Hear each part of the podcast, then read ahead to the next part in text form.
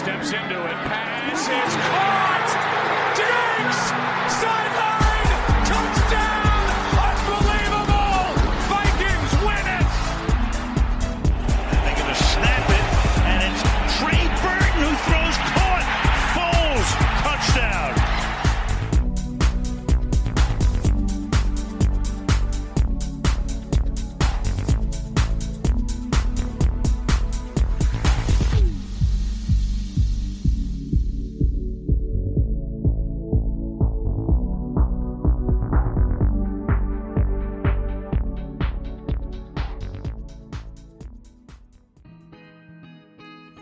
Puntata numero 30 di Red Flag, siamo arrivati alla conclusione di questa stagione, ultima puntata stagionale, finale stagionale, parliamo ovviamente del Super Bowl 53, un Super Bowl 53 che abbiamo raccontato in diretta con Red Flag presente il Super Bowl 53 e ringrazio chi ha seguito eh, la diretta purtroppo non sono riuscito, non siamo riusciti a pubblicizzarla, a organizzarla, diciamo, come avremmo voluto in tempo, per il semplice fatto che c'era il problema della scelta della piattaforma.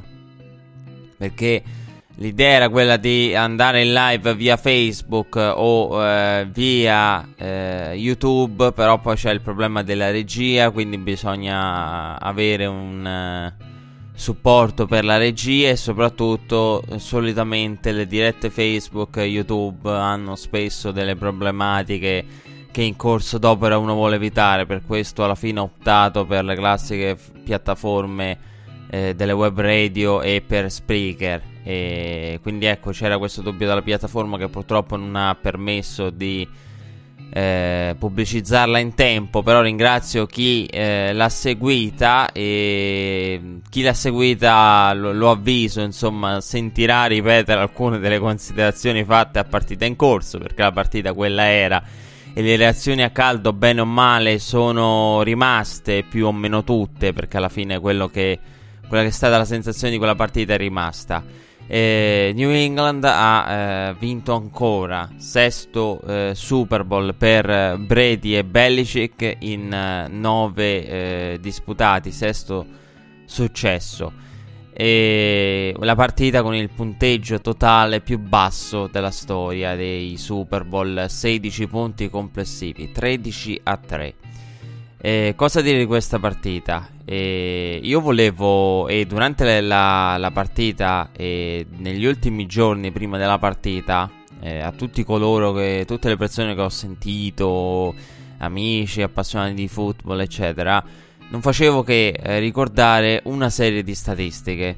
Eh, chi ha seguito la partita saprà che eh, durante la, la presentazione delle statistiche ho citato questi numeri, dei numeri che erano chiari.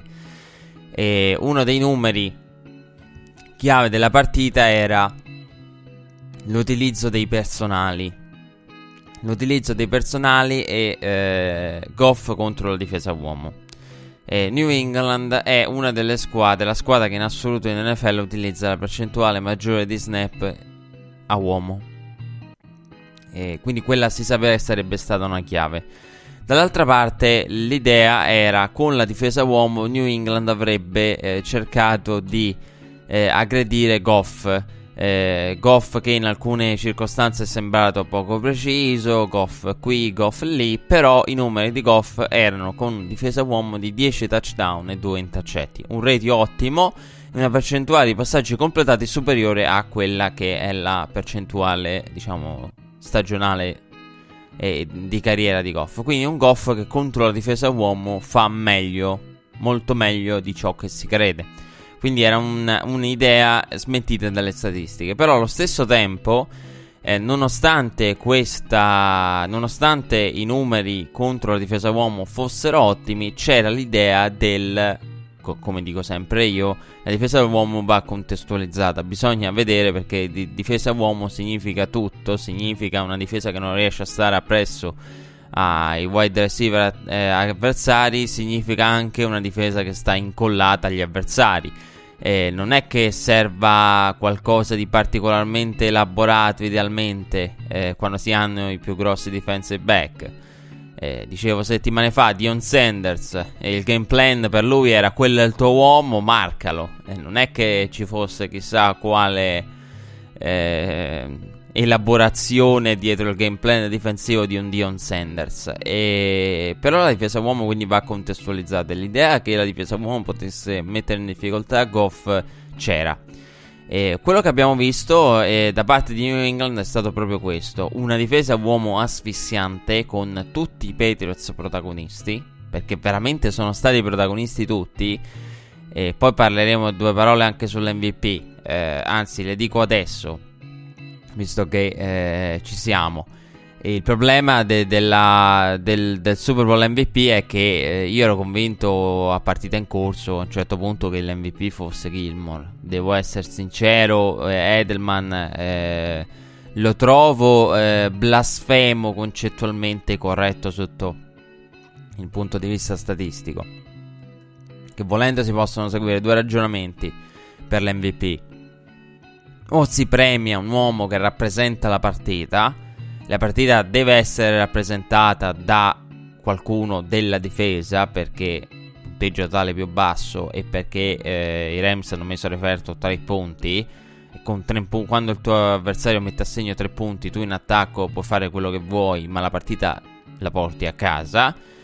E meno che non, non, vieni lasciato a zero, ma siamo a cose veramente lontane da, da, da, nella fantasia, fantasie più remote.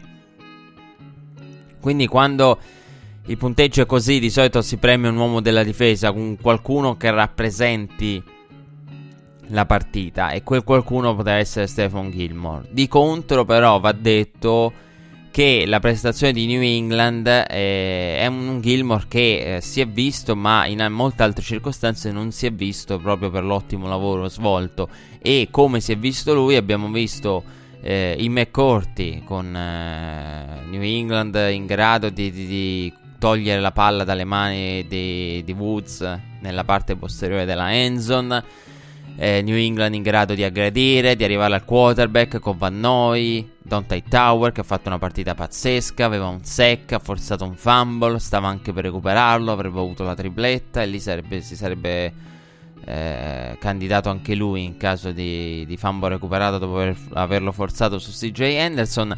Quindi ecco, New England aveva tanti uomini, eh, dicevo i McCurty, oltre a Tower, Van Noy, eh, Stephen Gilmore, eh, erano tutti giocatori che potevano benissimo rientrare nella discussione. Poi è chiaro, Stephen Gilmore mette a segno un intercetto. Eh, e, però ecco, un ragionamento è quello del premio un uomo che rappresenta la difesa. L'altro è premio un uomo che in una partita strana, atipica, fa una partita, grande partita, una partita normale che se andiamo a vedere le statistiche di tutti sono statistiche atipiche, spiccano quelle di Julian Edelman. Cioè quello che nel caos generale, nella limitazione generale, nel, nelle difese dominanti ha fatto una partita normale è Julian Edelman. E, e quindi ci sta che, che sia stato premiato lui con il Super Bowl MVP. E, però ecco, eh, quindi ecco, volevo dire questo a proposito di, di Gilmore. E mh, mm, poi parleremo anche della partita, se è noiosa o non è noiosa. E, quindi ecco, la chiave era la difesa uomo con un Goff che fa bene, ma New England può presentare un altro tipo di difesa uomo. New England che è una squadra che gioca tanto difesa uomo e gioca tanto nei primi down con il single eye safety per poi andare eh, con eh, difesa uomo con due safety eh, alti. Quindi ama questo genere di approccio alle serie di down New England. E la difesa uomo è stata la chiave di questa partita. Oltre all'incredibile utilizzo della zona per confondere Goff. E quindi ecco, eh, l'eccellenza della difesa uomo mischiata a ci metto dentro anche tante zone, ci metto, tante, ah, ci metto dentro anche tanti blitz, perché poi Whitworth a fine partita ha detto hanno giocato il numero più alto loro stagionale di, di snap difensivi a zona. E, ed è vero perché abbiamo visto la zona in, alcune, in molte occasioni a variare eh, oltre all'asfissiante copertura a uomo, che è poi quello che secondo me ha aperto il campo per l'utilizzo della zona, per quei blitz aggressivi, con l'idea di andare a eh, puntare alla palla, perché quello che è stato raccontato da Stephen Gilmore è eh, l'idea era quella di mettere pressione e poi di andare eventualmente sulla palla in caso di lancio affrettato di, di Goff. E quindi ecco c'era proprio l'idea di blizziamo pesantemente e eh, aggrediamo anche la palla nel game plan eh, dei Patriots. E quindi ecco eh, la difesa zona Whitworth quando dice hanno utilizzato il numero massimo di hanno fatto il totale massimo di snap a zona lo dice perché evidentemente nel, nell'immediato post partita comunicando con con eh, lo staff, il coaching staff dei Rams ha avuto questa comunicazione, hanno fatto questa analisi. Eh, quindi ecco, eh, c'era l'idea del Goff, però attenzione, a differenza di quello che sembra, eh, fa bene contro la difesa uomo. E dall'altra parte eh, c'era un'altra statistica che era particolare. Quella dell'11 personnel la conosciamo, 11 personnel in una quantità industriale nella quasi totalità degli snap eh, stagionali dei Rams e poca, pochissima varietà per quanto riguarda il personale. Però l'11 personnel che è ben contrastato dai Patriots. I Patriots erano nelle squadre elite dell'NFL per quanto riguarda la difesa contro l'11 personnel, quindi un running back, un tight end e tre wide receiver.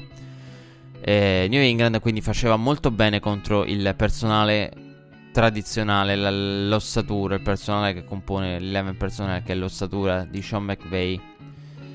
E l'altro dato interessante invece, e sul quale bisognerà, dovrà riflettere Sean McVay, è che New England invece era vulnerabile per quanto riguarda eh, giocate contro eh, personali diversi contro il 12 personnel. Quindi, ehm, questa idea di io ho un sistema che gioca tre wide receiver e guardate che i numeri di New England avevano una differenza tangibile. Quindi l'idea è McVay cosa f- andrai a fare? Con tre ricevitori New England difende storicamente molto bene. In pacchetti con due ricevitori e fisici New England fatica. E poi abbiamo visto McVay andare praticamente con uh, la sua identità dell'11 personnel. E non variare in questi termini, non variare il game plan da quello che è tradizionalmente i Los Angeles, di quello che sono tradizio- tradizionalmente i Los Angeles Rams.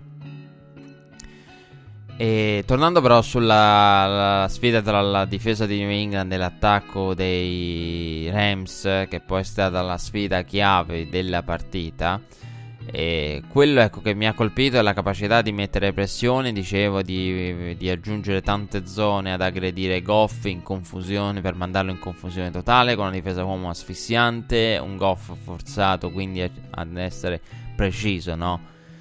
Eh, con il ball placement. E, mh, però quello che ha fatto anche la differenza è la capacità di entrare nella testa di Goff anche quando Goff non aveva pressione. Io del Super Bowl ricordo una giocata perché poi quando uno segue attentamente le partite e le copre eh, per una radiocronaca, una telecronaca, eccetera, eh, ha una, ricorda in um, modo fotografico infinite volte meglio la partita.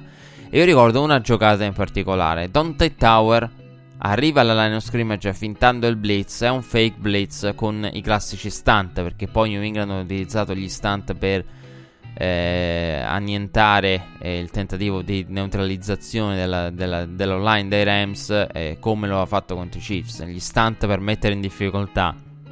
Ti trovo il punto vulnerabile della tua linea, te lo attacco con gli stunt.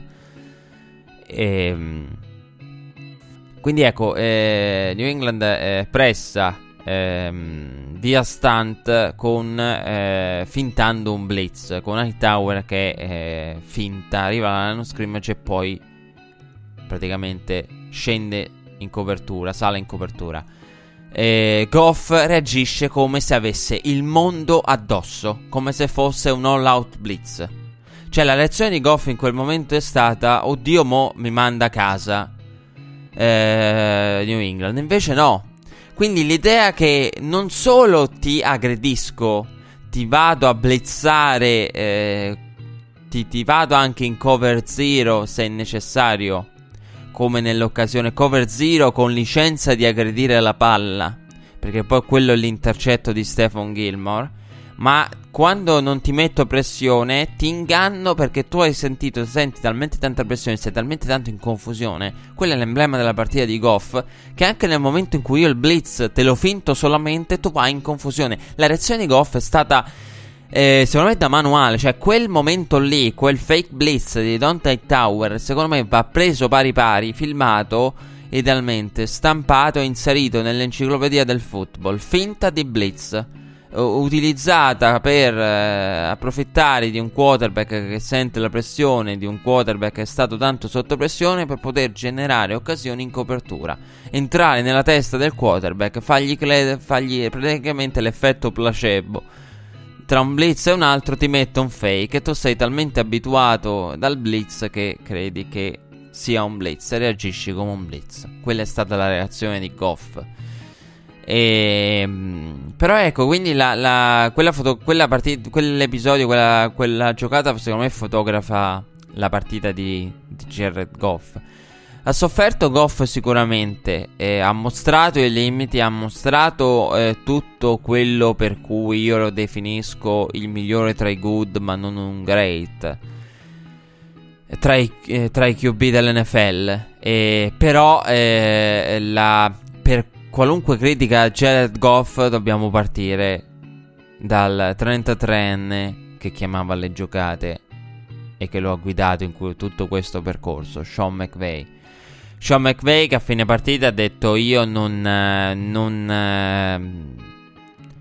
non sono stato in grado, lo stesso discorso che aveva fatto dopo la partita contro i Bears, identico. Eh, il mia colpa di Sean McVay lo avevo elogiato ai tempi, lo elogio ancora di più dopo il Super Bowl proprio perché è difficile prendersi le colpe eh, eh, in una partita di regular season come quella contro i Bears, figuriamoci dove Goff aveva sfigurato con 4 intercetti e, mm, è ancora peggio eh, prendersi le colpe all'interno è più difficile ancora do, di più dopo un uh, Super Bowl. Però ecco l'idea del di Sean McVay è stata io non sono stato in grado di mettere i miei giocatori nella condizione di far bene, non sono stato in grado di mettere i miei giocatori nella condizione di andare a eh, far male alla difesa avversaria. Poi in alcune circostanze l'uomo libero, la lettura migliore, Goff l'aveva e non l'ha fatta. Perché bisogna in diverse circostanze, in diversi snap, eh, ne ricordo un 2-3 in cui la scelta di Goff non è stata la scelta corretta. E... Ehm, però ecco, quindi McVeigh non ha messo i suoi nella condizione di far male a New England. E è stato molto coerente alla sua identità, però non ha saputo attaccare i Patriots. È una delle cose che McVeigh dovrà imparare. Dovrà, eh, ci sono tanti, inseg- sono tanti gli insegnamenti che McVeigh raccoglie da questa partita. Quindi, per qualunque critica a Goff, secondo me bisogna partire da Sean McVeigh. Eh, come per qualunque elogio a Goff bisogna partire da Sean McVeigh, magari ecco qui l'altra parte perché qui McVeigh non è stato in grado di, di mettere Goff nella condizione di far male a New England. E... una sconfitta pesantissima eh, per McVay. Eh, la peggiore partita della carriera arriva nella partita più importante, appunto, della carriera. E uno dei temi della, della Super Bowl Week era la, il precedente. Eh, di due anni fa, due o tre anni fa, tra McVay e Belichick. Perché a McVay, nell'opening night, chiesero: Ma eh, cosa si prova ad affrontare Bill Belichick e McVay, che eh, ha una grande memoria? Si è scherzato tanto sulla sua memoria. Ha detto: Guardate che io Bill Belichick l'ho affrontato da offensive coordinator dei eh, Washington Redskins una partita che finì credo 27 a 10 con Washington eh, che fu limitata praticamente a 3 punti tranne poi segnare un touchdown quando la partita ormai era nelle mani dei Patriots. Tutto questo due anni fa. E quella partita fu imbarazzante per Cousins e, e McVeigh aveva ammesso all'opening night, nel senso me la ricordo molto bene, quindi Belichick l'ho affrontato e me lo ricordo bene eh, descrivendo il tutto e volendo riassumere come una partita in cui Belichick gli fece scacco matto, quindi non come una partita in cui vabbè ho perso, ma come una partita in cui eh, non solo ho perso, ma l'avversario mi ha fatto scacco matto, ha fatto le mosse che, che mi hanno messo con le spalle al muro. Eh, poi eh, si potrebbe dire tanto di, di, di Cousins, ecco, eh, di Cousins e di come in alcuni appuntamenti, con alcuni appuntamenti Cousins manchi praticamente totalmente.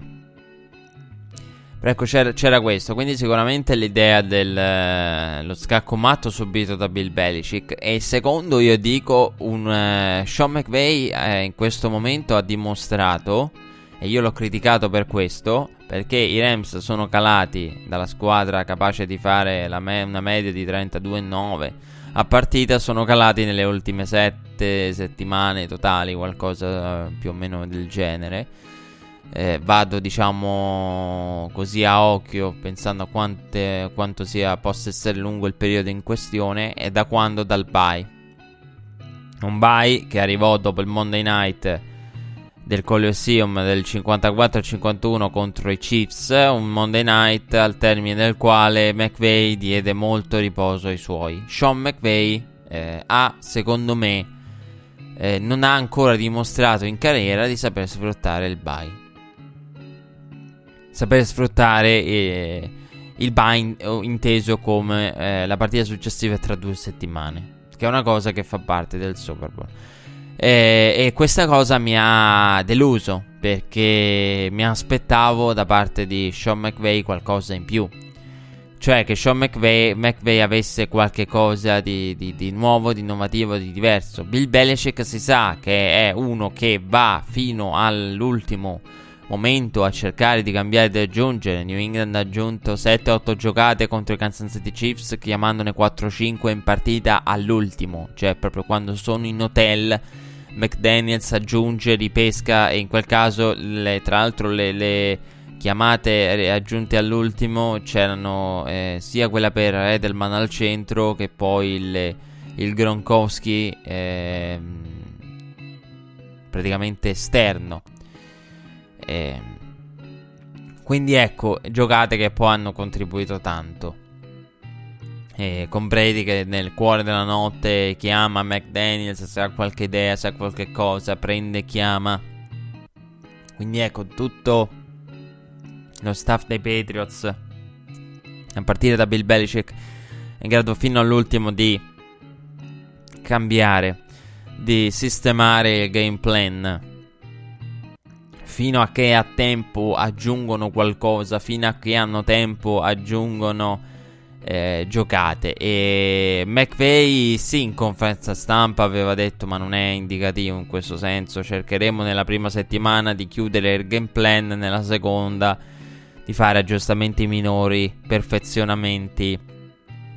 Questo è quello che si fa di prassi quando c'è un Super Bowl, cioè quando arrivi lì c'è talmente caos, talmente pressione, talmente un ambiente strano, atipico eh, che bisogna anche saper gestire eh, che in alcuni casi i giocatori non sono in grado di gestire perché quello che è a livello mediatico il Super Bowl non lo è nessun'altra partita. Ecco perché quindi ci sono giocatori che magari i giocatori minori non vengono, magari di minore importanza, di minore influenza, di minore ruolo, vengono intervistati poco o niente durante la stagione. Al Super Bowl vengono intervistati tutti. Ed ecco magari un Robbie Coleman che, a cui scappa il commento che poi deve ritrattare nell'opening night perché si ritrovano magari in un'attenzione e non sono in grado di gestire la comunicazione con, eh, con i media. E questo è un tema che torna sempre quando, anche quando c'è il draft, i giocatori non sono in grado di gestire la comunicazione con i media.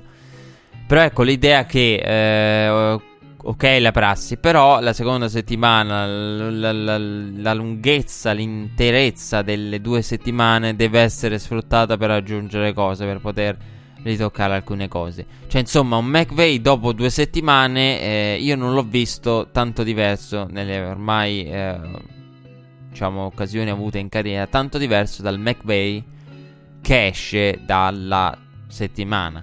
Quindi il fatto che eh, non si sia visto un, un, salto, una capacità di elevare il game plan utilizzando un, un buy con il buy di mezzo o con un periodo più lungo. E tant'è che la mia idea, io ne ero convinto alla vigilia di questa partita, era vabbè, Bill Belichick ha due settimane per preparare, quindi Bill Belichick dopo due settimane dal meglio di sé e vabbè, la storiella la conoscete. Però io ero convinto McVeigh dopo due settimane in grado benissimo di, di, neutralizzare, cioè che non ci fosse un edge, che non ci fosse un vantaggio.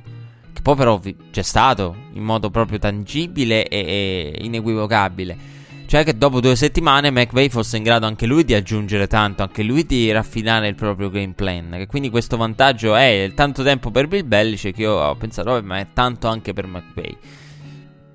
Invece no, invece si è confermata un'altra circostanza in cui eh, McVeigh non riesce a sfruttare appieno il periodo lungo. E I problemi dei Rams sono iniziati dopo il bye, quindi anche come lo gestisci il bye.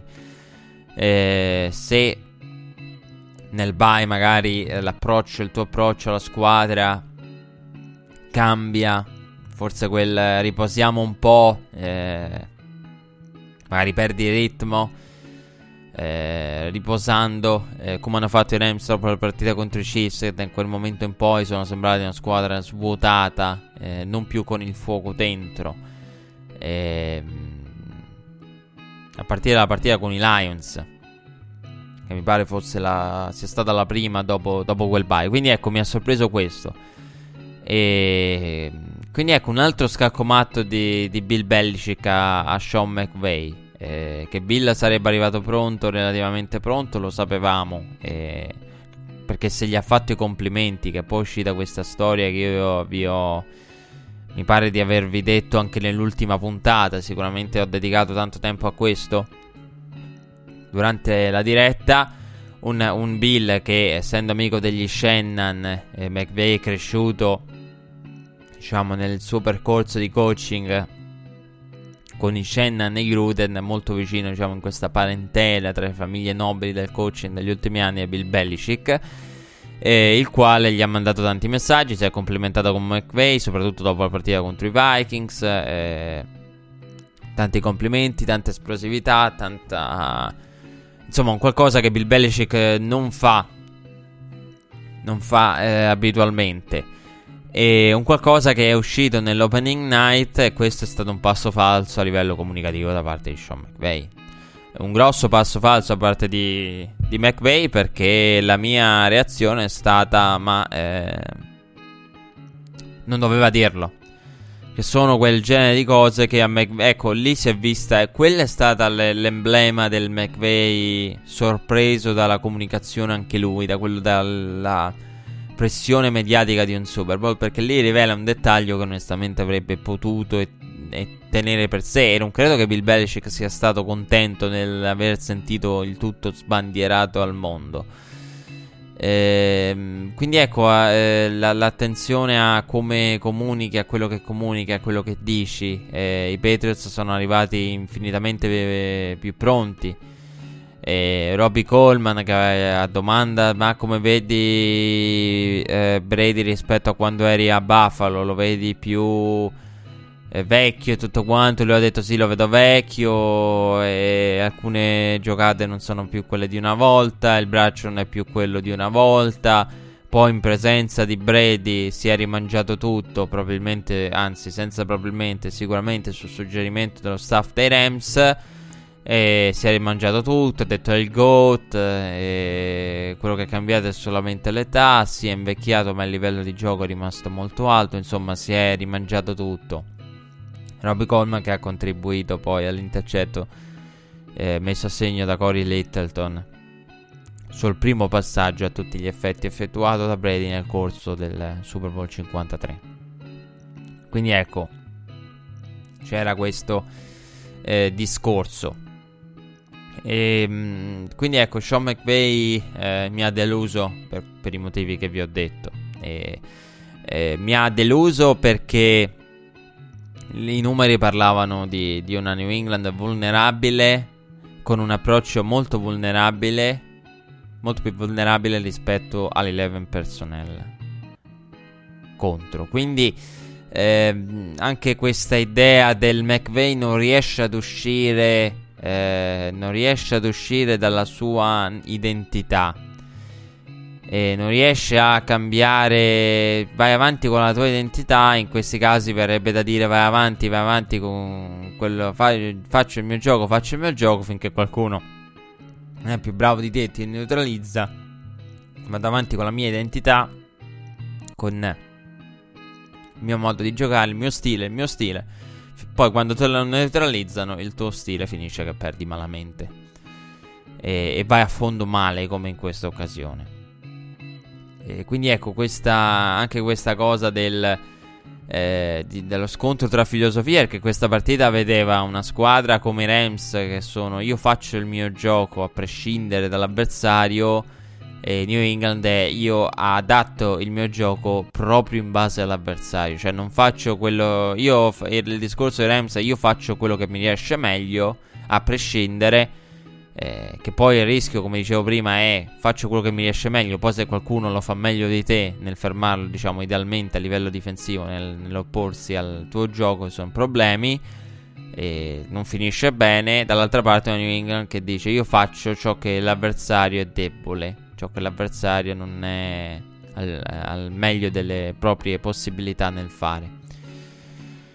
Ed ecco perché la, la, varietà. Quindi una squadra molto duttile che crea il game plan sulla base degli avversari, l'altra che è, lo aggiusta ma che ha un'identità di base molto molto forte come Rams. Quindi questa è una cosa della, su cui si dovrà interrogare Sean McVay.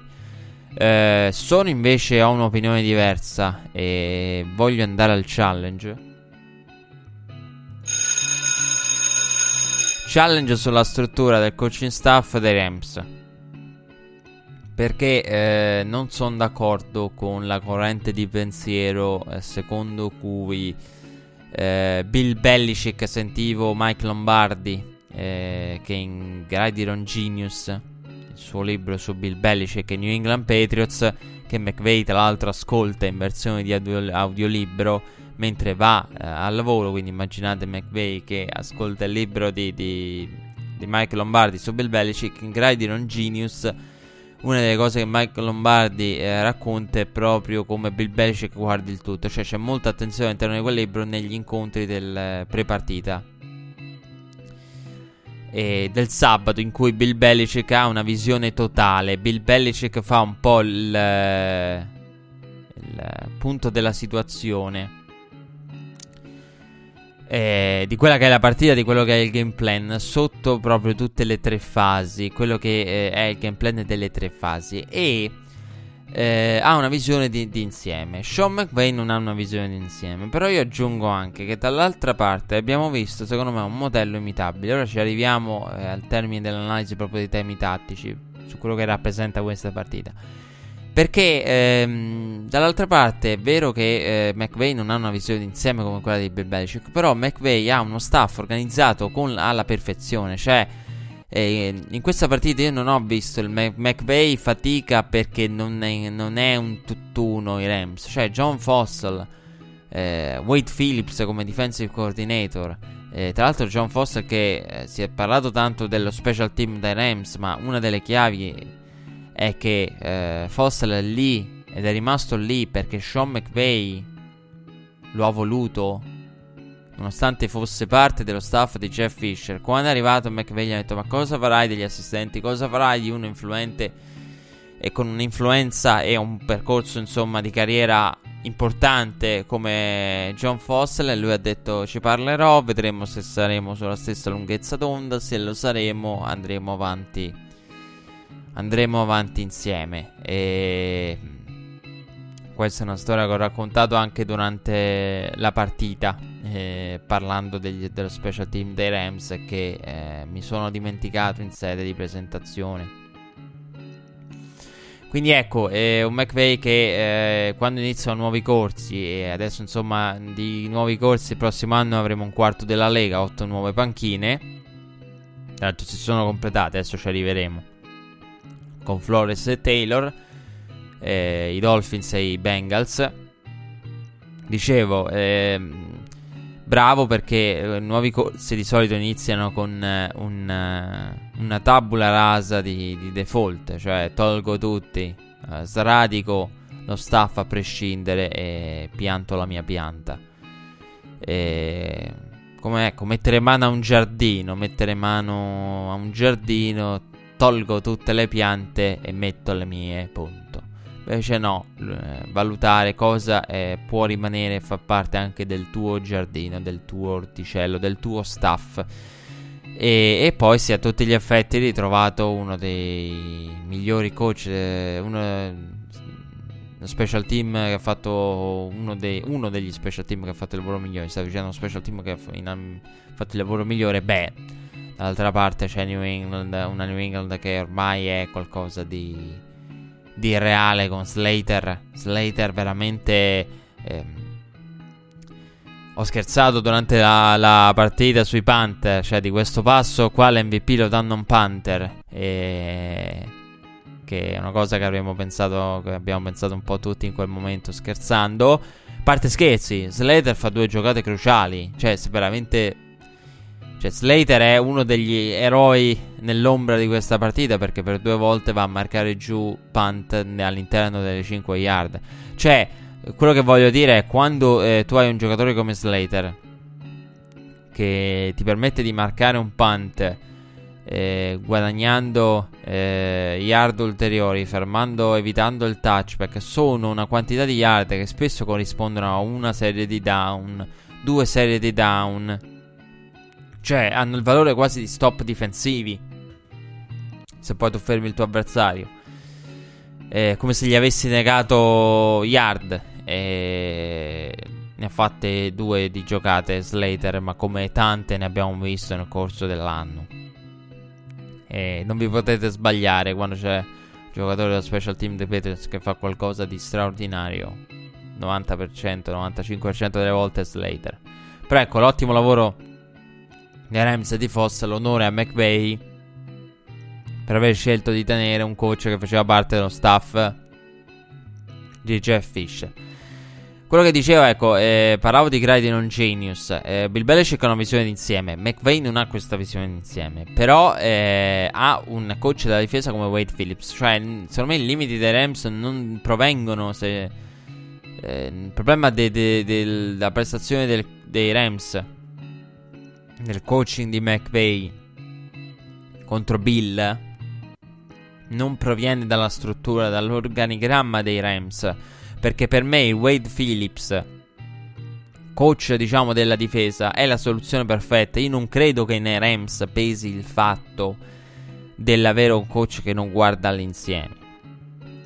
Certo, è chiaro che con McVeigh che si concentra su una fase, tu hai bisogno di un qualcuno che sia un personaggio di un certo livello. E in questo senso, Wade Phillips è l'uomo perfetto per un McVeigh perché eh, compensa con età ed esperienza, eh, potendo essere suo padre, eh, benissimo a livello di età E, tra l'altro, ecco, McVeigh che se non sbaglio è più piccolo del figlio di Wade Phillips. Wade Phillips che ha scherzato settimane fa a proposito del figlio, ha detto conosce McVeigh, eh, potrebbe fare l'allenatore, eh, facendo anche lui la, la battuta su McVeigh che tanto è andata di moda su coloro che hanno incontrato McVeigh.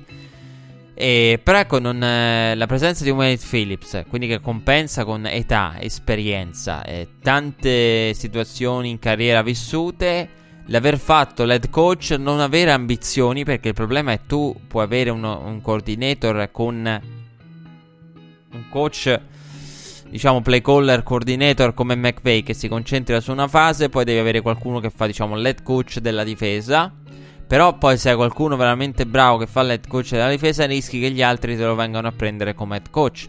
In questo caso il rischio non c'è perché Wade Phillips è in una fase della vita e della carriera in cui insomma è disposto a eh, fare da coordinator, che vuole fare da coordinator, quindi non, non ritenterebbe avventure da, da head coach. Quindi ecco, eh, in questo senso la nomina di Wade Phillips è perfetta. Quindi non ha pesato. Sì, che possa pesare in generale eh, il McVeigh che si concentra su un aspetto, sono d'accordo. Però non in questo caso. Non con questo organigramma attuale dei Rams, in cui c'è un coordinator che fa molto bene, che fa un lavoro eccellente, che risponde colpo su colpo a quello che fa dall'altra parte la difesa di Bill Belichick. E che non ha ambizione da head coach, quindi che non perdi in alcun modo. E quindi ecco, non ha pesato in questo senso l'organigramma diverso dei, dei Rams.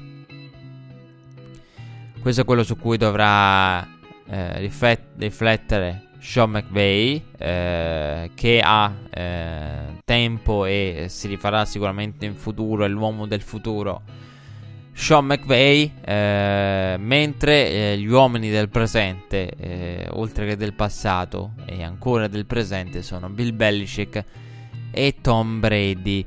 Eh, parliamo di, di, di, Brady. Volevo ecco, parlare dei quarterback. Prima ho citato, ehm, ho citato eh, Goff e eh, tutto quello che era la difesa uomo in difesa zona, la partita di Goff. Al di là del, eh, dicevo di Goff, bisogna partire da McVay. Eh, io voglio andare a un mega, mega, mega, mega challenge.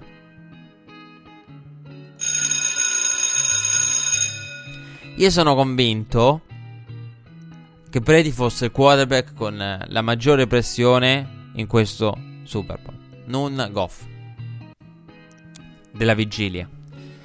Perché eh, Jared Goff arrivava come sì, il giovane eh, che, eh, non è, eh, che non ha esperienze di palcoscenici del genere, alla prima in un, in un eh, palcoscenico così importante, quindi alla pressione di chi non ha mai vissuto determinate cose, non sa cosa, a cosa andrà incontro. Però dall'altra parte eh, Tom Brady ha, aveva secondo me la pressione maggiore. Eh, Brady è sembrato tanto rilassato. È apparso molto rilassato, molto tranquillo, molto spensierato durante la... l'avvicinamento e la... l'opening night e la Super Bowl week. Un Brady che ha dato l'idea che per lui fosse normale quasi essere al Super Bowl. Beh, quando lo sei nel praticamente 50%, eh, mediamente quasi una stagione su due, sei al Super Bowl nel corso della, della tua carriera. Beh, 9 Super Bowl in praticamente 18 anni. 19, diciamo, volendo aggiungere il 2019 quasi anni solari, beh, eh, una volta due al Super Bowl diventa una partita normale. Cioè, che eh, come dice Bill Belichick, ha detto eh, nelle interviste, nella conferenza post partita, ogni Super Bowl è il primo. Quindi a chi gli chiedeva, ma pensi che abbia fatto una differenza l'esperienza? No, ogni Super Bowl è il primo. Eh, lo aveva detto anche alla vigilia.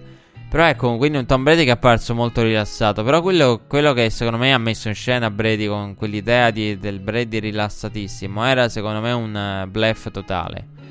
Era un bluff totale perché secondo me Tom Brady ha eh, subito e sentiva molto la pressione. Eh, perché per Tom Brady questo Super Bowl aveva un valore enorme, enorme. E mi dispiace, ma io non, eh, non penso, non penso che l'opinione pubblica e la maggioranza degli appassionati avrebbe avuto la stessa idea che ha di Brady. Non avrebbe avuto stesse, la stessa idea che ha di Brady. Se Brady avesse perso, secondo me si sarebbe rimasta nella maggioranza dell'opinione pubblica l'idea è il più grande quarterback di tutti i tempi. In un'altra parte dell'opinione pubblica, secondo me, sarebbe cambiata. E lo dicevo a fine partita, siamo in un'era in cui la percentuale di vittoria nell'atto finale della stagione del tuo sport conta in una maniera enorme per l'opinione pubblica. Volendo anche una parte dei media, perché che magari è seconda questa cosa. Eh, LeBron James, eh, Michael Jordan. Michael Jordan è 6-0 nelle finals. Ah, Joe Montana, Gio, eh, Tom Brady, Joe Montana è 4-0 senza intercetti al Super Bowl. Brady sarebbe finito in caso di sconfitta a 5-4 e io non credo che l'opinione pubblica avrebbe avuto la stessa idea di Brady. 5-4 è uno sopra 500. Uno in più, una vittoria in più rispetto alle sconfitte. Per il più grande di tutti i tempi. Con Montana che sarebbe stato 100% con 4 ovviamente non, non, avrebbe cambiato forse l'idea del, di chi è il più grande quarter, non quel tipo di discussione, però sul valore di Brady avrebbe influito tanto. E eh, Brady secondo me ha bleffato. Quello di la tranquillità di Brady era un, secondo me un totale bre- bluff. E, e a, tal proposito la risposta ce la danno le interviste di Brady ha, quando parla, ha parlato de, de, dell'importanza della partita dell'anno scorso e della sconfitta. Cioè, quando Tom Brady parla della sconfitta fa paura fa paura. Tom Brady che parla della sconfitta ne parla come se la, la sua vita dipendesse dalle partite. Cioè, una partita in grado di cambiare l'umore di Tom Brady. E, e praticamente il discorso riassunto che fece Brady nell'opening night a proposito event- della sconfitta dello scorso anno e quest'anno. Cioè, l'idea è quest'anno, cioè, perdendo quest'anno la sconfitta, è un qualcosa che praticamente ti porta dietro per il resto dei tuoi giorni. Cioè, il senso dell'intervista di questo era, era, di Brady era questo, cioè ti porti dietro un determinate sconfitte per il resto dei tuoi giorni. Mamma mia, detto da una persona che ne ha 20, arrivava con 5 anelli. Ti porti dietro una sconfitta per il resto dei tuoi? Sì, ricordi le sconfitte più delle vittorie. Questo lo dicono tutti coloro che hanno eh, raccontato, eh, che hanno giocato in qualunque sport è così. Sì, è vero. Cioè, chiunque nella propria esperienza personale può dire si, ricorda, si ricordano i fallimenti, ma anche nella vita, ecco, è così. Ehm, ci stavo pensando proprio quando, quando sentivo fare questo discorso. Anche nella vita è così, si ricordano più. Eh, hanno un, quasi un impatto maggiore i momenti negativi rispetto a quelli positivi, cioè come ricordo. E, o perlomeno di quelli positivi ci si dimentica presto, di quelli negativi non ci si dimentica mai. E, e che è insomma un concetto che poi nasce da, dalla stranezza, dalla particolarità della psicologia umana. Però ecco, cioè, sentire una persona 25 Super Bowl che ti parla di sconfitta come un cambierà il resto dei miei giorni, ti fa paura. Cioè, ti dà l'idea di una persona che ci tiene tanto che, che, che sa quello che, che, è in gioco e sa quello che potrebbe determinare il tutto. E io dico per l'opinione pubblica, purtroppo c'è questa, questa idea che è una sconfitta, perché poi fondamentalmente quando parliamo di eh, finals parliamo di Super Bowl, parliamo di percentuale di vittorie all'interno dell'atto finale della stagione del tuo sport, parliamo di un concetto assurdo secondo cui è meglio perdere al divisional Meglio perdere al prim- primo round o alle conference final dei playoff NBA invece che arrivare alle finals. Meglio perdere al divisional round, al wildcard round, al championship round nell'NFL piuttosto che arrivare al, al Super Bowl e perderlo. Per carità, non sia mai.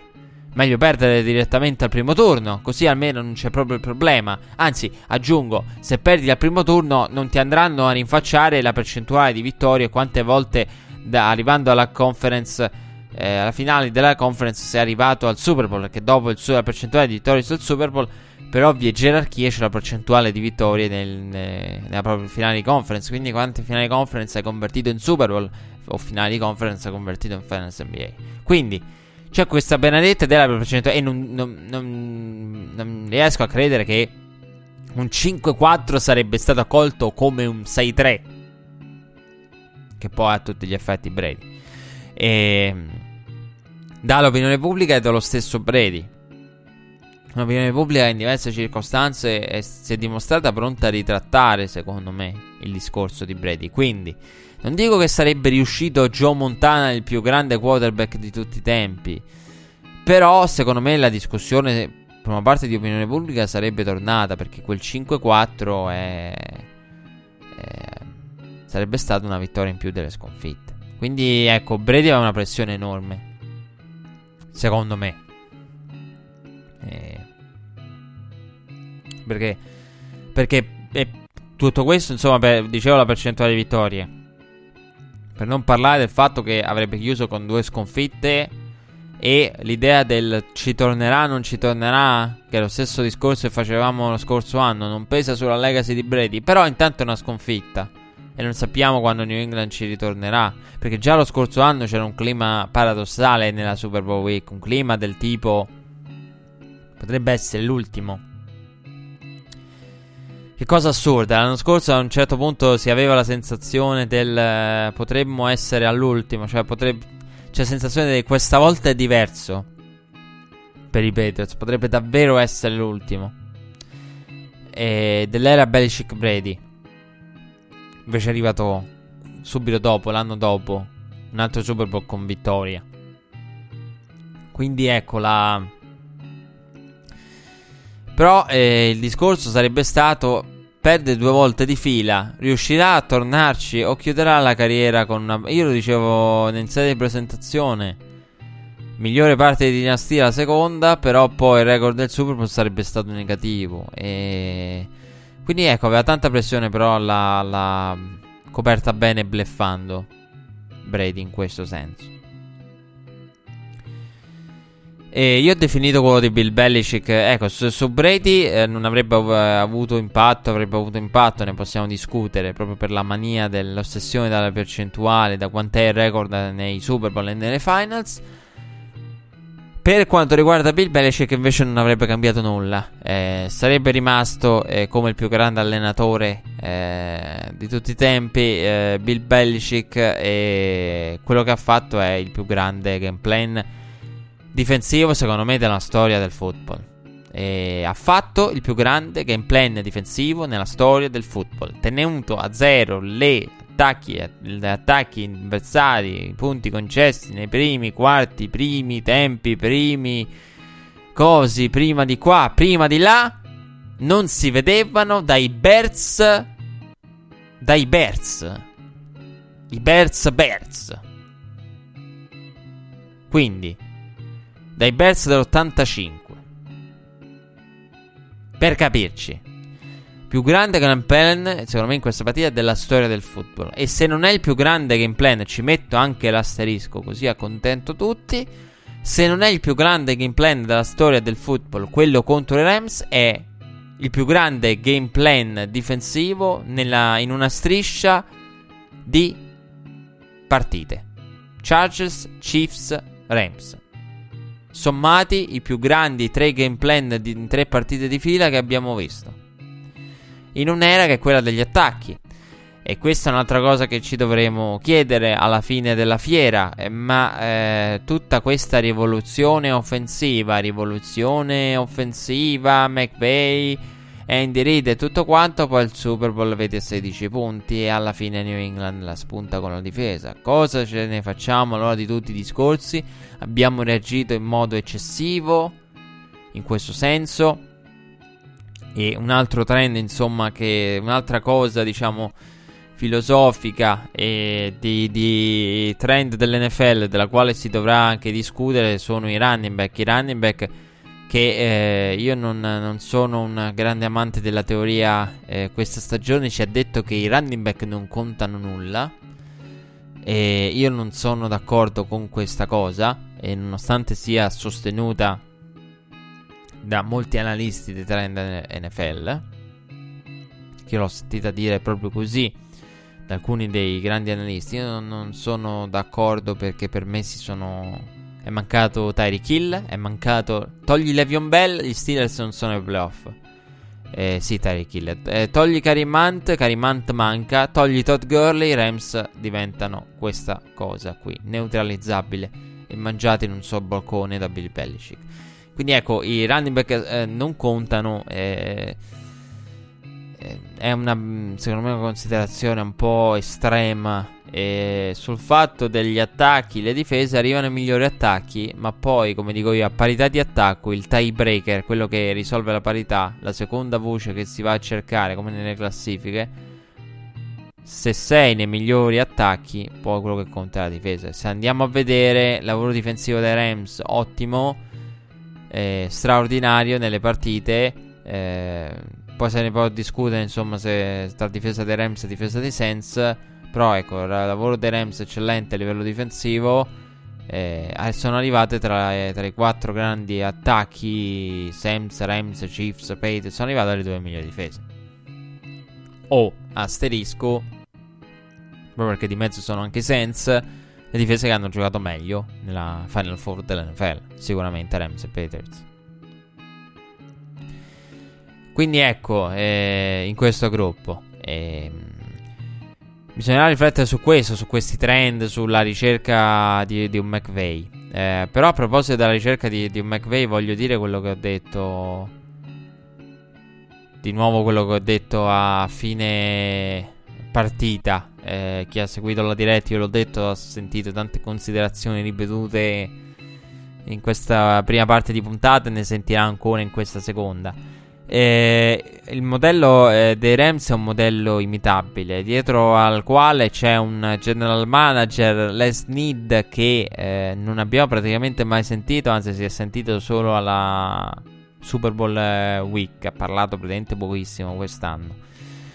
E io credo che il modello dei Rams invece abbia avuto un impatto su una cosa delle cose che ci lascia questa stagione. Gli all-in, gli all-in degli Eagles, gli all-in dei Rams, rimane quel trend lì. Perché? Perché il modello dei, si prova ad imitare chi vince. Chi vince sono stati negli ultimi vent'anni i New England Patriots. Ma i New England Patriots non sono imitabili, cioè tutti i tentativi di replica dei Patriots sono finiti malamente. Chi ha provato a fare il Belichick eh, da un'altra parte, a fare il regno alla Belichick nel proprio reame è finito malissimo.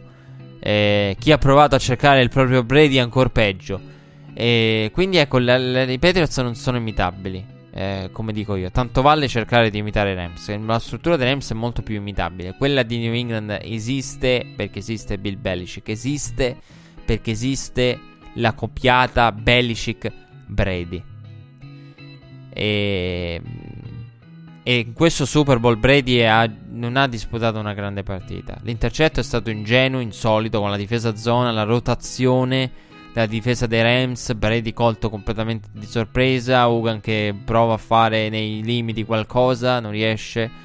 Coleman che tocca e poi insomma Corey Littleton a intercettare e tra l'altro eh, c'era il dubbio della, dei linebacker, il mismatch difensivo potevano essere linebacker dei, dei Rams contro i, i ricevitori running back dei Patriots, linebacker dei Rams che sono un comparto, erano un comparto insomma un po' sotto i riflettori, eh, lenti.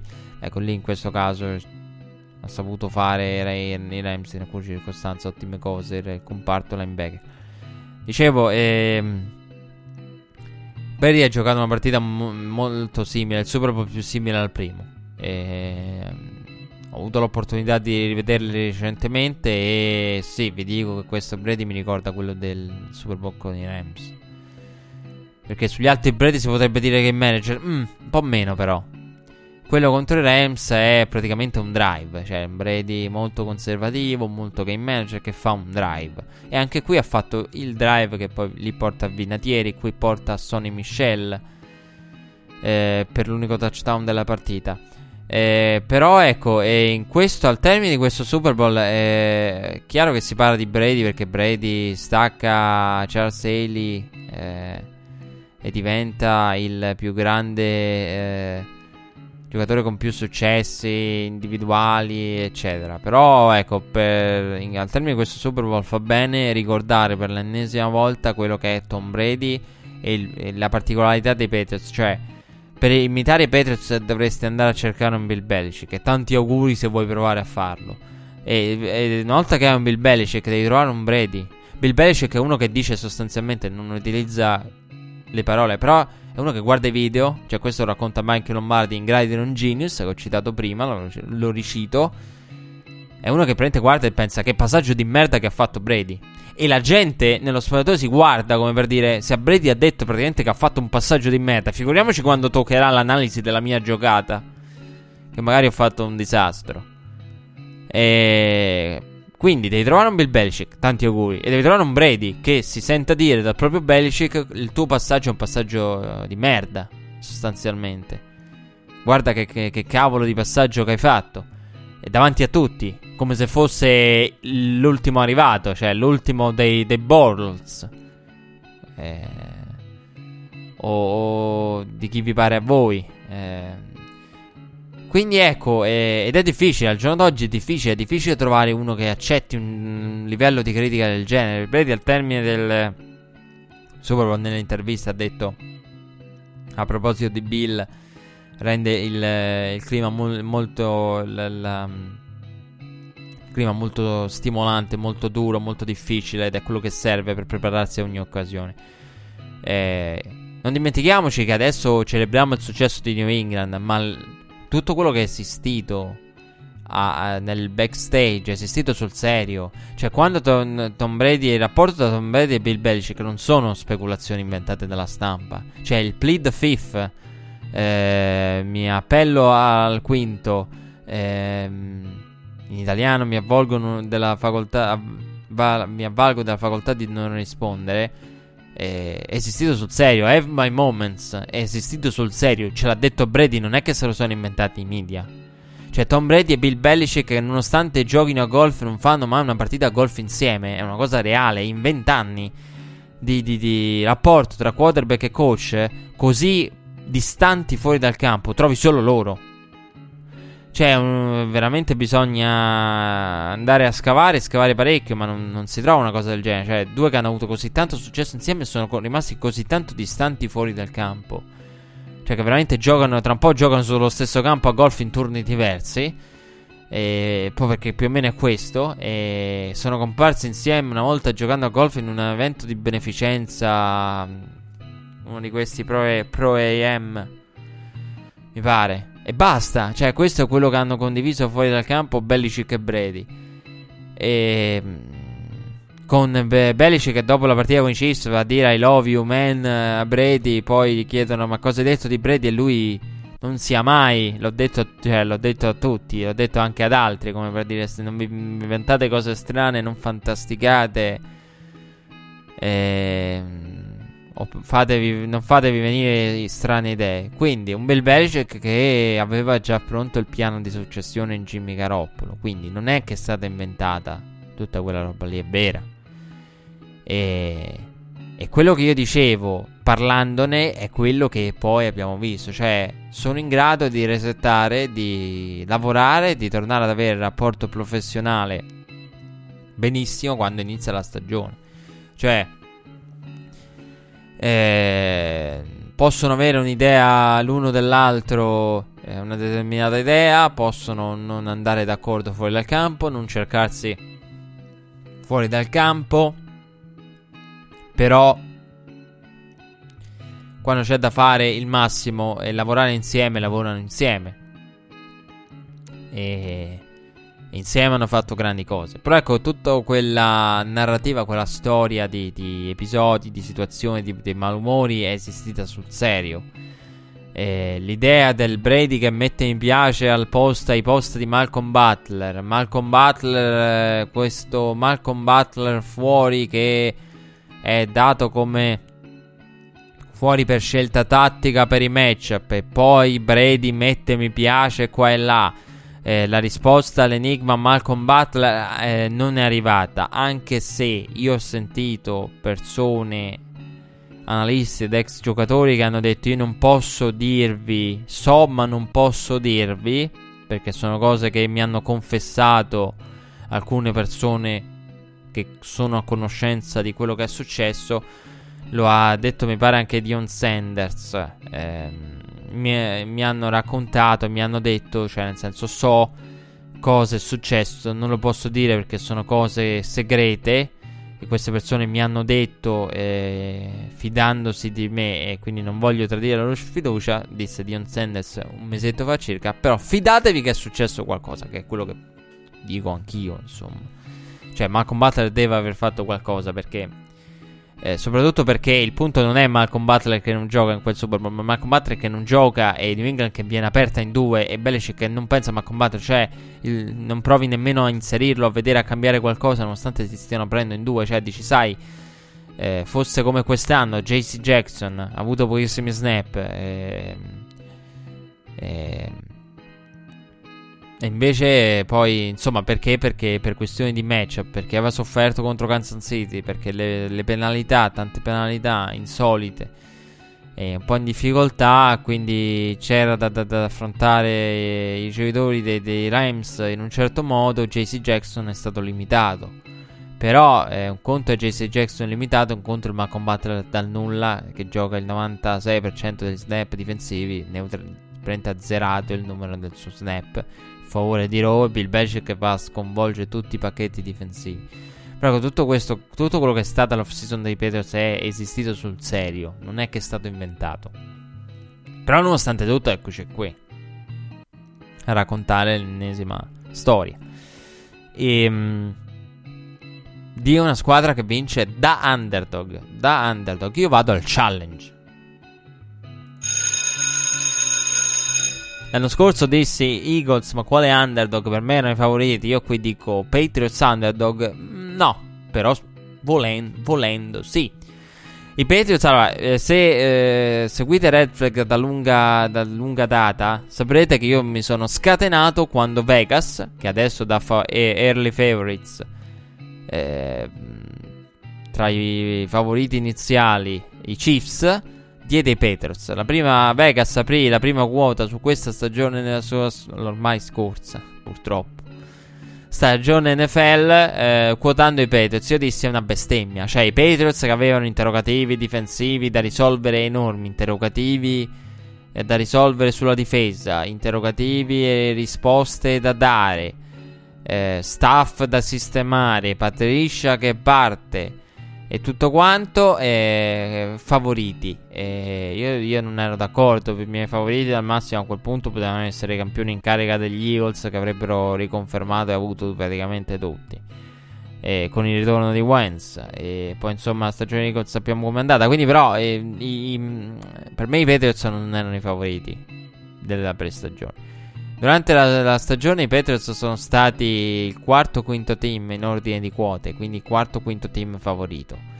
E al Super Bowl hanno avuto, io l'ho raccontato nella diretta, i principali bookmaker, alcuni dei più importanti, dei più influenti, dei più elogiati e apprezzati dai media, dall'opinione pubblica, dagli scommettitori come attendibilità, credibilità, avevano aperto con i Rams favoriti di 3 punti e mezzo. Lo spread è stato scommesso eh, contro dai fan, come si dice negli Stati Uniti, che hanno portato, mh, facendo piovere soldi, milioni, soldi su soldi sui Patriots, hanno portato lo spread al 2,5% e poi è stato lo spread finale della Super Bowl Week. E... Però avevano aperto i bookmaker con 3,5, cioè che gli scommettitori, i calcolatori, la probabilità, la percentuale la matematica dà favoriti Rams. Cioè, i modelli di eh, previsione a maggioranza davano i Rams. Questa cosa va detta. Eh, io, io la, la mia, il mio pronostico alla fine era stato quello dei Patriots. Eh, perché eh, sulla base, ecco, è bellissimo perché eh, l'ho sentito fare anche a Michael Irvin. Eh, mi è piaciuto perché dopo tutte le analisi, tutte le riflessioni, Michael Irvin nel pregame, nel lung- nelle 8 ore infinite con Rich Eisen, alla fine ha detto eh, i Rams, il tele... Però non riesco a vedere i Patriots che ne perdono due di fila. Cioè, anche il mio pronostico sui Patriots è stato: eh, non, non riesco a vedere i Patriots che perdono due di fila. Cioè, alla fine, dopo tutto il ragionamento, tutto mi porterebbe a pensare che Rams abbiano una possibilità, ma non riesco a vedere i Patriots che ne perdono due di fila. Quindi dico Patriots. Cioè, questo era stato il mio pronostico. E anche Michael Orvin ha fatto lo stesso ragionamento come tantissime altre persone. E proprio perché c'era questa idea del, del New England non perde due volte di fila. E, e poi perché New England ha subito tanto la sconfitta dello scorso anno.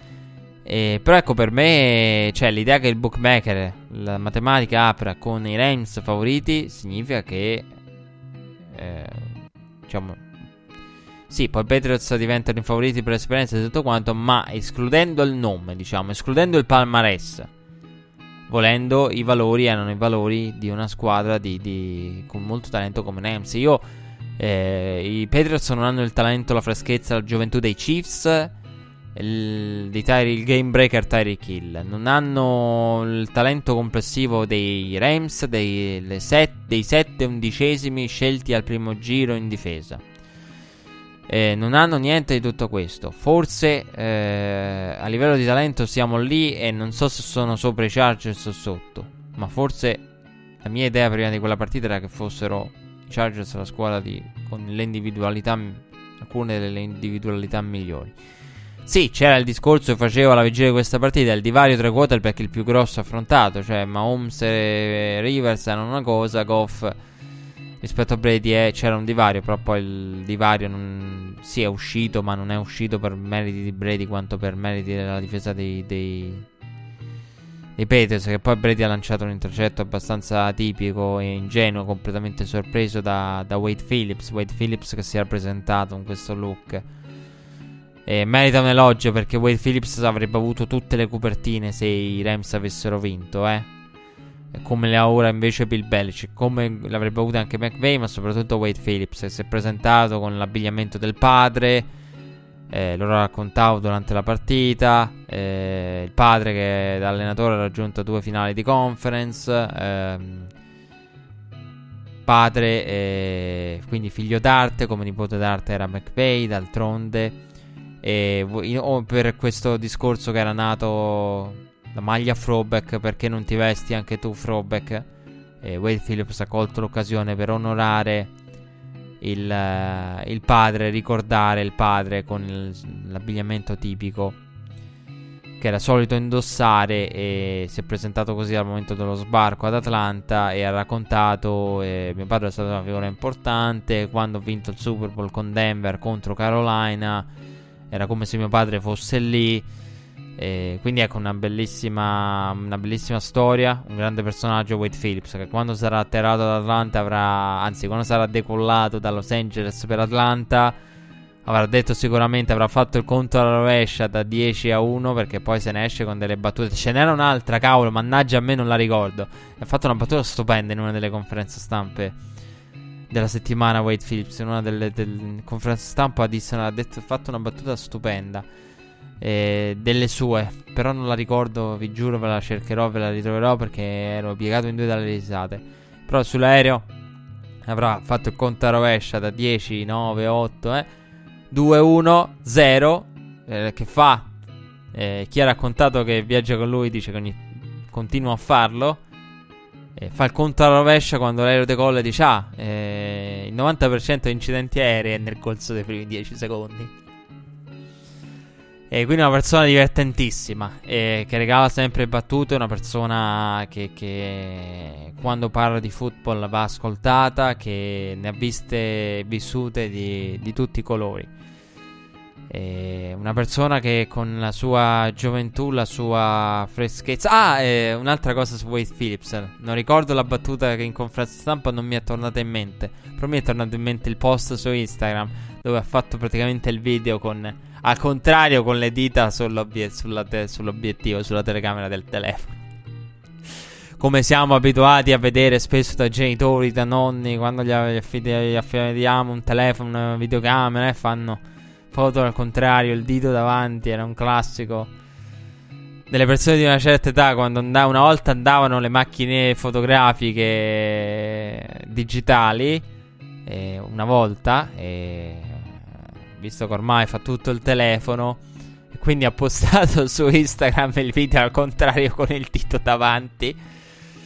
E quindi è una persona simpaticissima e mm, un grande personaggio eh, che avrebbe avuto i, i, riflettori e che ha fatto un lavoro eccellente che merita veramente tanti elogi. Ha giocato una partita a scacchi eh, con Josh McDaniels. Josh McDaniels gli ha tenuto testa perché abbiamo visto Edelman eh, utilizzato come il matchup con eh, Akib Talib. C'era questo dubbio alla vigilia. Io in sede di presentazione ho detto dove finirà Talib. E in teoria, non, non, chissà, eh, non dovrebbe finire su Edelman. Dovrebbe finire con un, match, con un accoppiamento, un assignment diverso da Julian Edelman. Perché Edelman, so, mi pare di averlo detto. Sicuramente l'ho detto durante l'inizio della presentazione dei temi tattici a partita in corso.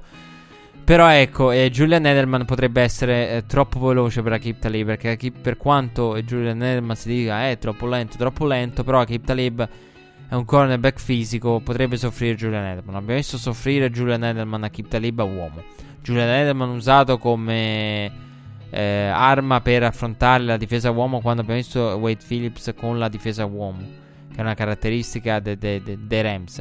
Poi l'abbiamo visto eh, coperto da Marcus Peters, perché quando la, si è capito che il mismatch in termini di agilità, di velocità, di partenza dalla line scrimmage era nettamente in favore di Edelman, ha provato a correre ai ripari. Quindi una difesa, una giocata proprio, una partita giocata a scacchi.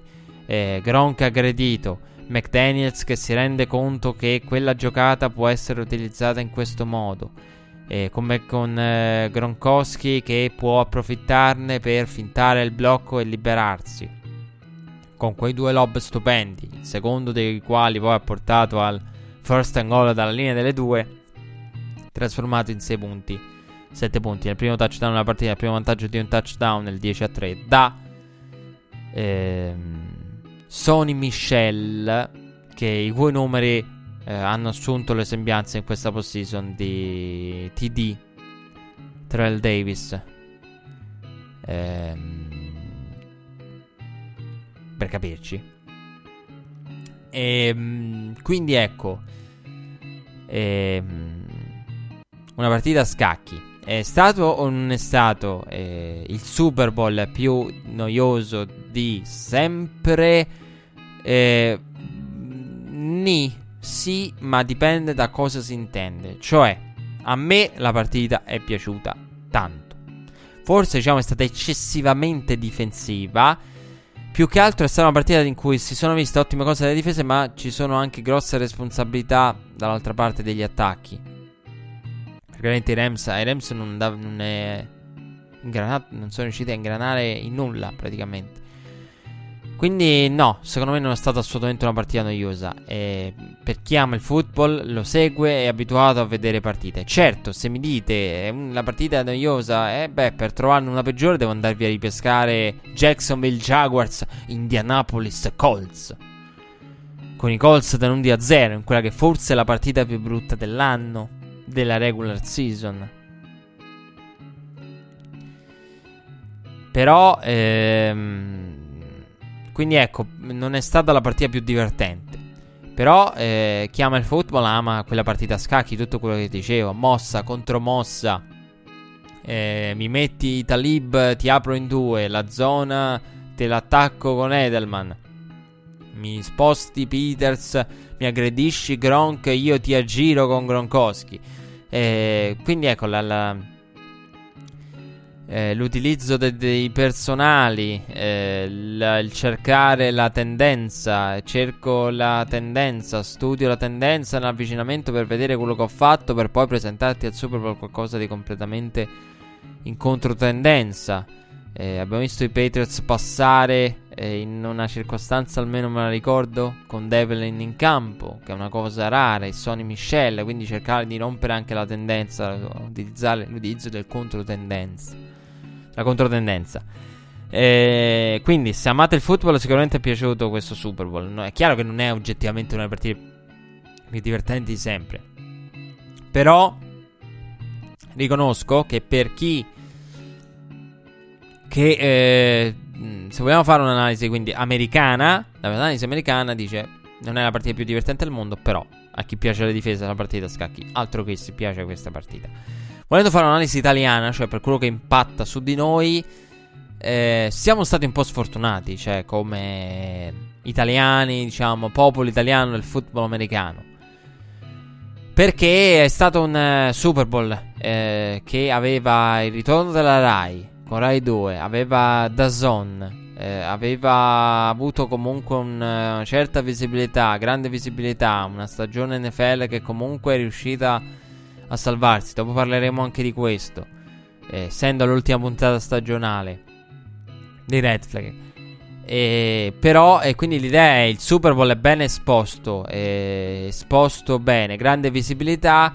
è la partita per eccellenza in cui in Italia tutti si ricordano il football americano. Quando c'è il Super Bowl, tutti il Super Bowl qua, il Super Bowl là, anche se non conoscono bene lo sport, vedono una partita del genere. Non è certo la partita che affascina chi segue poco questo sport o, o lo segue oppure non, non, l'ha mai visto. Quindi non è il classico. Ecco, non, non, non, da, è una partita traino. Eh, questa partita non traina, non traina un bel niente. Eh, vincono i soliti, eh, volendo, e la, la, la, partita non è per niente divertente. Quindi, sì, in questo senso. Eh, per quello che può essere l'impatto sul seguito in Italia, sì, una partita noiosissima che non aiuta. Questo sì, questo ve lo riconosco dal punto di vista di chi è abituato a eh, vederne poche di partite. Chi è abituato a vedere tante partite può dire questo non è un football noioso, è un football diverso. E anzi, è forse un bene che, che sia esistita questa. che ci sia stato questo Super Bowl così. Dopo un anno di, di attacchi e di situazioni e partite diciamo, anche imbarazzanti, volendo enfatizzare la cosa per le difese. Però ecco, riconosco che per eh, il popolo italiano del football americano la, una partita del genere è una partita un po' sì, deludente, che non, non fa da traino. Eh, questo lo, lo riconosco. Ora, cosa accadrà in casa Patriots lo sappiamo. Eh, si festeggia e si tra l'altro con Gronkowski che non sa se si ritira, se continua, si festeggia in casa Patriots. Si...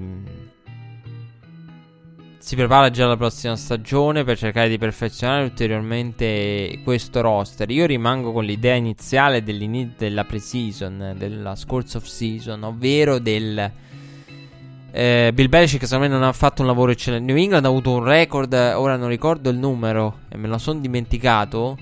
Eh, però New England ha avuto un numero ehm, totale di giocatori che sono passati dai Patriots eh, nel corso della stagione enorme. Ciò significa che il lavoro del, del supporting cast per Tom Brady, in particolare la batteria dei giocatori, non è stato eccellente. Cioè, io dicevo la settimana due settimane fa dopo la partita contro i Chiefs. Cioè, se ricordare il Patterson è in alcune circostanze l'uomo al quale devi arrivare, non è proprio il massimo. Non, è, non parla proprio bene del tuo comparto di ricevitori.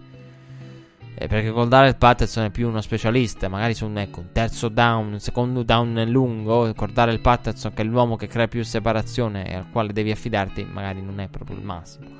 Poi per fortuna è stato ridoncato in quell'occasione per i Patriots Julian Edelman. Eh, perché ah, la firma di George Gordon praticamente era quello che dicevo. Ci dice che i Patriots non hanno fatto il massimo, che comunque mancava tanto rispetto a come si sono presentati al day one, alla week 1. Mancava tanto eh, a livello di, di, di, deep threat, a livello di batteria di ricevitori, di bilanciamento, di, di, quello, di chi attira la difesa avversaria, i matchup.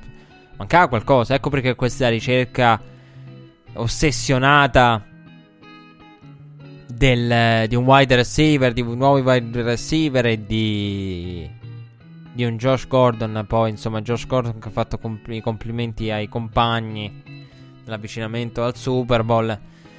Eh, peccato perché avrebbe potuto far parte di questa esperienza. Josh Gordon sarebbe stato bello per lui, sarebbe stato importante anche per, per la sua carriera dispiace insomma, però d'altronde è artefice del proprio destino e della propria assenza al Super Bowl, Josh Gordon. Però ecco, Josh Gordon eh, di turno ti dà l'idea che New England non abbia fatto un lavoro eccellente nel, al massimo delle proprie possibilità. Il discorso, ma i soldi, cosa fa New England con questi soldi? A proposito di soldi, bisognerà parlare nell'off season e parleremo molto probabilmente del rinnovo di Brady, perché arriverà. Però ecco, quindi eh, a livello offensivo c'era ancora qualche... si poteva fare un lavoro migliore nella costruzione di questo roster. Eh, però, allora la differenza qual è? Voi direte. Una New England che si presenta con un talento che, eh, come detto, Kraft è il, eh, probabilmente il talento minore. L'ho, de- l'ho, detto sia Kraft che Belichick nella Super Bowl Week. Il talento minore con cui New England si è presentata a un Super Bowl eh, ai 9 Super Bowl. Questa è la squadra con meno talento. Eh, però era uno dei gruppi più uniti. Uno dei gruppi più uniti. E la bravura di Bill Belichick di prendere una squadra a eh, settembre e farla arrivare a eh, febbraio migliorata rispetto a settembre. Cioè, questa è la grande crescita, il grande lavoro.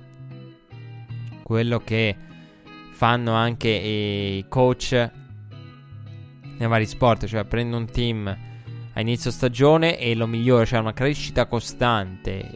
Un, sicuramente, indipendentemente da quello che sarà l'esito della mia stagione, arriverò a gennaio, febbraio, dicembre, gennaio, febbraio con la mia squadra che sarà nettamente migliorata, amalgamata, perfezionata in tutto e per tutto. Uno dei gruppi pianeti. Quindi qual è il discorso? Eh, il discorso è che per, po- per quanto possano essere, quello che l'insegnamento della stagione, per quanto possano esserci dei momenti difficili, per dirla alla Brady, dei momenti in cui il Belichick che dice al Brady a Brady hai fatto un lancio di merda, magari Brady li subisce. Per quanto possa essere difficile, ma nonostante la disponibilità, Brady decide di farsi allenare in un certo modo. E il massimo impegno professionale da parte di Bill Belichick nel tenere le distanze dai giocatori, eh, nonostante i, i malumori che si possano creare, eh, quello che il peso, le, le, le, tossine che possa generare il coaching di Bill Belichick, alla fine New England tiene, nonostante i malumori e tutto quanto, alla fine la professionalità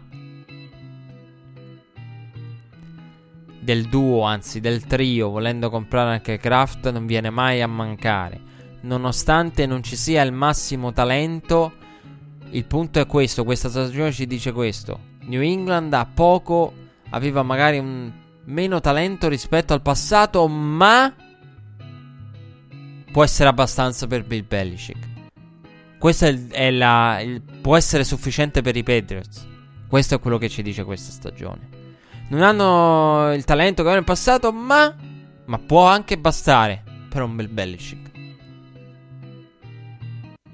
E questo è quello che abbiamo visto a livello difensivo. Con i capolavori migliore gameplay nella storia del football.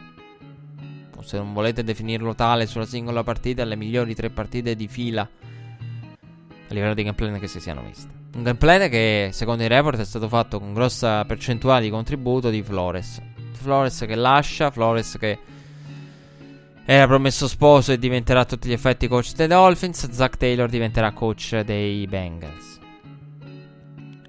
Tanto merito da parte di Flores, Flores play caller, Flores non defensive coordinator perché nella gerarchia per stipendi e tutto quanto non è tale.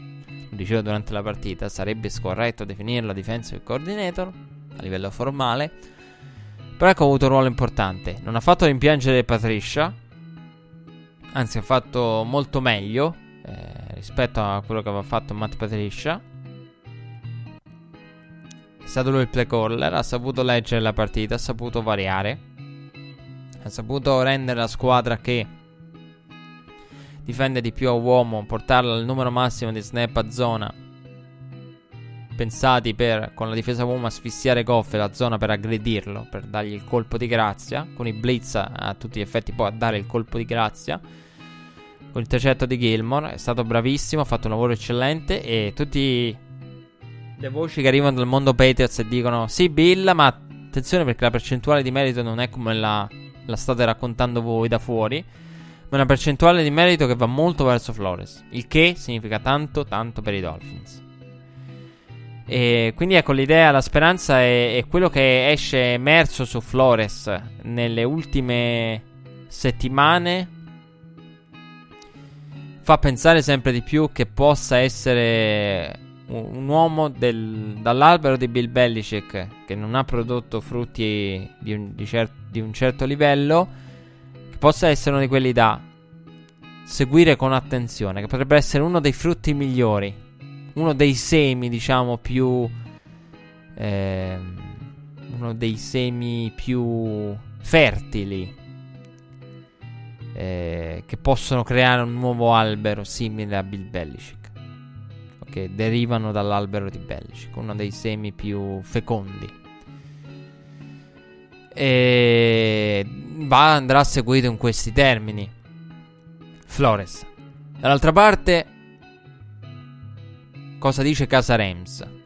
Perché di Casa Patriots, Casa Patriots, non dico tanto per dire, abbiamo parlato. E Casa Rams ci dice che, che McVeigh imparerà, ha commesso tutti gli errori, gli, tanti errori, però ha fatto ancora una grande stagione.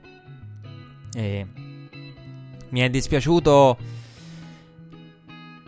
È stata un'annata strana perché sono arrivate alla Final Four dell'NFL quattro squadre che avrebbero meritato praticamente tutte per motivi diversi. Kansas City perché per quel ruolo che ha avuto Andy Reid sul football degli ultimi anni, sul football del futuro merita prima o poi il riconoscimento di un Super Bowl. New England per la grandezza è una squadra che meritava un'ultima corsa. I Saints per la passione, per tutto quanto, per le delusioni, per Breeze e Payton meritavano il Super Bowl. I Rams per quello che hanno fatto perché sono stati forse la senza forse la squadra più divertente. E sono stati un po' la squadra che eh, vedendo tante partite, filmati, vi posso dire che i Rams non mi sono mai, mai pesati. Eh, bueno, magari ho approfondito la, i coaches film, i, i film la, la, con l'immagine della camera che riprende tutto il campo, quindi proprio i film dei coach per magari eh, analizzare eh, determinate giocate, determinate situazioni partite da recuperare pur non essendo in prima tra quelle in prime time e in prima fila tra le partite da seguire. I Rams sono in assoluto la squadra che ho guardato con più interesse, che anche quando ha fatto a pezzi le avversarie è stata sempre un piacere vedere. Eh, quindi è stata la squadra che in assoluto mi ha divertito di più e che eh, eh, ho fatto meno fatica a guardare e che ho guardato di più per certi versi a livello offensivo. E ehm, quindi rimane questo. Però mi è dispiaciuto nel Super Bowl nel raccontare la partita. Non, non c'è stata una, una, una, giocata dei Rams in grado di esaltare. E questa cosa è terribile per i Rams. Cioè, non c'è una giocata che ti fa saltare dalla sedia, che ti fa urlare se la stai raccontando la partita, che ti fa spaventare se sei difeso dei Patriots o eh, battere il cuore se sei tifoso dei Rams o comunque battere le mani se sei tifoso del football, dello sport in generale, non, non c'è stata.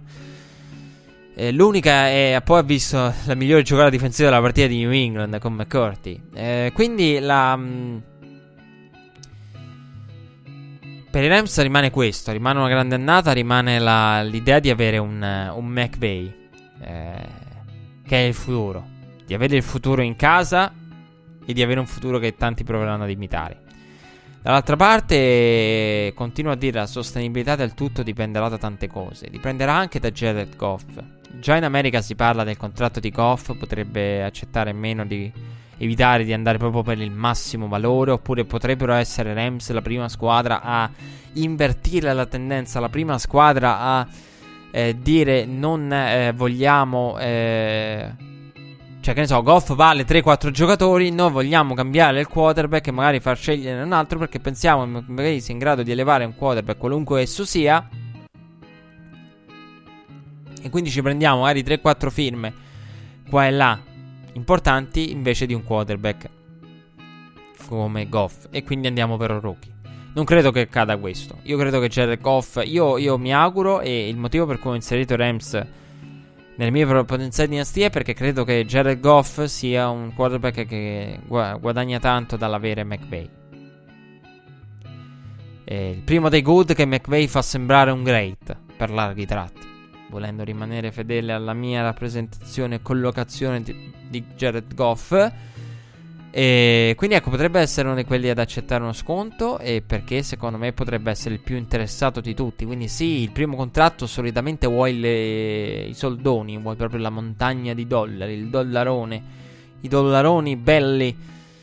Eh, mi viene proprio l'idea del sacco pieno di dollari con la S eh, dei cartoni animati. Però, eh, se ovviamente è il primo contratto, però anche vero nel caso di Goff Jared Goff, se ci stai ascoltando, pensaci.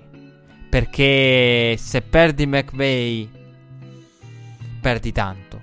E poi perché da californiano, per la California, insomma, si può... Tra l'altro affrontava un altro quarterback dalla California, Tom Brady, che ha detto io non voglio dargli ne- nessun tipo di suggerimento.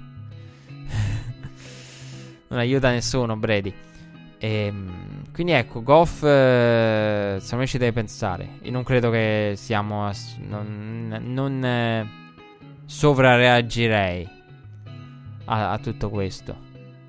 Una sovrareazione, secondo me, non, è da evitare in questo momento. Cioè, eh, non, eh, i Rams non, non li vedo come una squadra del prendiamo un altro quarterback perché Jared Goff eh, ci costa 3-4 giocatori. No, non vedo. Non lo vedo Goff addirittura a questi livelli da non essere confermato, che è una cosa rara.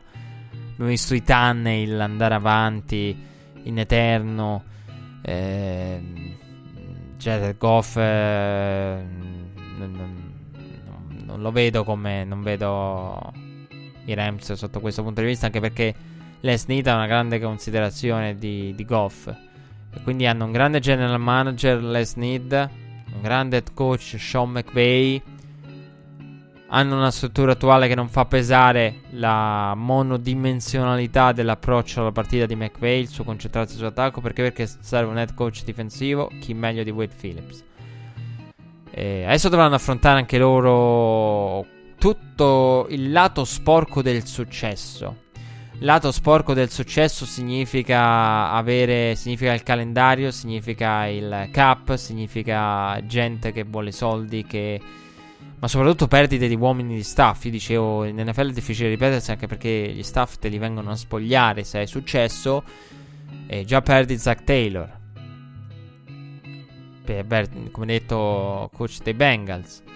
E quindi ecco, perderai dei pezzi. Eh, dovrai perdere dei giocatori, ne perderai tanti. L'ossatura rimane quella. L'idea dei Rams è questa: l'ossatura rimane quella. I grandi contratti ci sono. Aaron Donald, Todd Gurley. E poi, insomma, si cerca di. Magari oggi ci sono su e Peters. Un domani ci potrebbero essere un altro pass rusher e un altro. Eh, defensive back di livello di elite. Eh, come può essere un Marco Spitez, per dire, fare due nomi così a caso, tanto per parlarne, di, di, per contestualizzare la cosa del, del oh, un certo roster con delle l'ossatura rimane quella, cambiano magari le pedine complementari. E questo, ecco, questo è quello che dovranno fare i, i Rams. E dovranno affrontare questo. Io nel termine della partita ho detto la, il giorno dopo Capodanno, il sistemare dopo una festa, ci siamo divertiti, è stata una bella festa, poteva esserlo meglio, ma poteva essere meglio, ma adesso dobbiamo ripulire casa, evitare le scorie, evitare che la vittoria cura tutto. E i Rams hanno delle teste calde. Dicevo scherzando in partita, Kip Talib veramente non è, cioè no, scherzando, toglietelo scherzando perché non scherzo. È una lista di precedenti che quando ne ho parlato in una delle puntate dello scorso anno eh, ho dovuto fare un documento intero, ogni volta ho il documento pronto da anni per Akib Talib perché ha talmente tante precedenti dall'high school di botte di testa, diciamo. E, non è nulla di grave per carità, in un anno in cui abbiamo visto i Carimant. Però ecco, devo andare a ripescare il mio documento su Akib Talib. Non è uno scherzo, è reale. Cioè, nel senso, non saprei elencarvi i precedenti di Akib Talib. Però ricordo che ce n'erano 7-8. Cominciare dall'high school che, e da quelli meno conosciuti. Eh, nella prima parte del, della vita di Akib Talib. E. Ehm, non bisogna, ecco, uno eh, spogliatoio che era difficile alla vigilia si diceva non è che questi qua implodono, il timore dei tifosi Rams che potessero implodere, non sono implosi. Però perché sono arrivate le vittorie sono arrivati i successi. Quindi la vittoria cura tutto. Adesso è arrivata una sconfitta pesante. E, e adesso non devono implodere. Adesso devono mantenere le, le saper raffreddare le teste calde, tenere, continuare ad avere quella leadership e quella capacità di, di, di, gestione dello spogliatoio che hanno saputo avere Sean McVay e Wade Phillips. Questo è quello che, che hanno saputo fare. Dall'altra parte, Bill Belichick ha saputo gestire ottimamente anche lui lo spogliatoio della squadra, come sa fare da anni, pur non essendo il più vicino ai giocatori per quanto riguarda la, l'età e per quanto riguarda le, le, le, passioni. McVeigh è uno che condivide determinate passioni, determinate visioni del mondo. E Bill Belichick è di un'altra generazione rispetto ai propri giocatori. E quindi ecco, è arrivata questa delusione. Il giorno dopo, quando uno risistema un po' le cose, risistema un po' casa dopo una festa, mi viene in mente il giorno dopo. Abbiamo visto in settimana il, la, il giorno dopo di Sean Payton che ha detto che ha mangiato tanto gelato e ha visto Netflix. Si è chiuso con Netflix gelato in stile proprio eh, film e serie tv post relazioni con il protagonista, la protagonista davanti alla tv con la scatola di fazzoletti e il gelato. Più o meno l'ha passato così Sean Payton che era vestito con sotto una felpa eh, la maglietta che sembrava essere quella che portò Patricia, quella con eh, Godel Clown. E secondo me era quella. Perché. Eh, di maglietta perché? Perché per tutto quello che è accaduto. Roger Godel che è tornato sull'argomento ha detto che insomma è stato un errore che se ne discuterà e tutto quanto. D'altronde, alla fine, tutta la discussione. Tra l'altro, ecco, Super Bowl che sta, ha avuto il record di minimo, l'audience, la percentuale di share minima nella storia di New Orleans. E per ovvi motivi. Eh, però, ecco, secondo me i Rams sono stati un team legittimo. E Roger Codell ha parlato di questo. Ha parlato di Colin Kaepernick nella. Nella nel, nella conferenza stampa del, che fa un po' il punto della situazione. Sentir dire che non dipende da lui, dipende dalle squadre. Se Colin Kaepernick è in grado è, è ridicolo a questo punto. Eh, però la domanda ritorna, quindi la risposta di Roger Codell è sempre la stessa. Eh, però ecco che ancora si continua a parlare di valori Colin Kaepernick. Ecco, diciamo che eh, dei tanti esempi citati, il più clamoroso è Josh Johnson quest'anno. Cioè, veramente di un giocatore fuori dalla Lega da secoli. Sette anni. Che torna. Dopo l'infortunio di Max Sanchez. E. con il Kaepernick che non, che non trova spazio. Quindi ecco, ne ha parlato, parlato di questo Roger Godella. Ha parlato della situazione dell'NFL. NFL in crescita. E delle tante cose, insomma l'NFL, delle quali l'NFL discuterà, il mercato internazionale, insomma, Roger Godell eh, non, che non sa gestire determinate situazioni, determinate cose a livello di comunicazione, però la Lega la sta facendo crescere e questo bisogna dargliene atto. Dicevo, i Rams non devono implodere, devono evitare di implodere, devono continuare a eh, rimanere uniti come gruppo e lo sono stati, sono stati un gruppo unito e anche affrontare quelle che saranno le perdite di gente che andrà via, gente che si ritira, gente che fa parte dello staff e viene promosso no, da un'altra parte. E questa è una cosa che dovranno saper eh, affrontare i Rams. E diciamo, che deriva dal successo e tutte le scorie e i malumori che potrebbero derivare dalla, dalle sconfitte. E per quanto riguarda eh, i Patriots, ehm, quanto fatto in questi anni nell'era Bre- eh, Brady, Belichick, Kraft è stato incredibile.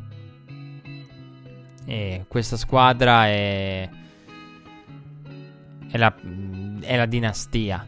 È, la dinastia per eccellenza del, del football americano in un'era in cui lasciamo stare quanti sono i titoli totali nell'era di prima, nell'era del dopo, nell'era di mezzo e, nella, e chi vuole, chi più ne ha più ne metta. E quello che hanno fatto e il tipo di impatto che hanno avuto è stato sul, sul football americano e sul gioco incredibile. Quello che hanno saputo fare, quello che hanno saputo costruire, quello che hanno rappresentato, eh, la capacità di trasformare eh, scelte di draft intermedie, eh, di saper costruire sulle scelte di draft intermedie in un sistema, in uno sport americano in cui, che è fatto per praticamente far arrivare tutti 8-8 in teoria. Questa è l'idea, l'utopia NFL. E quindi con scelta al draft nei primi giri sempre alla fine.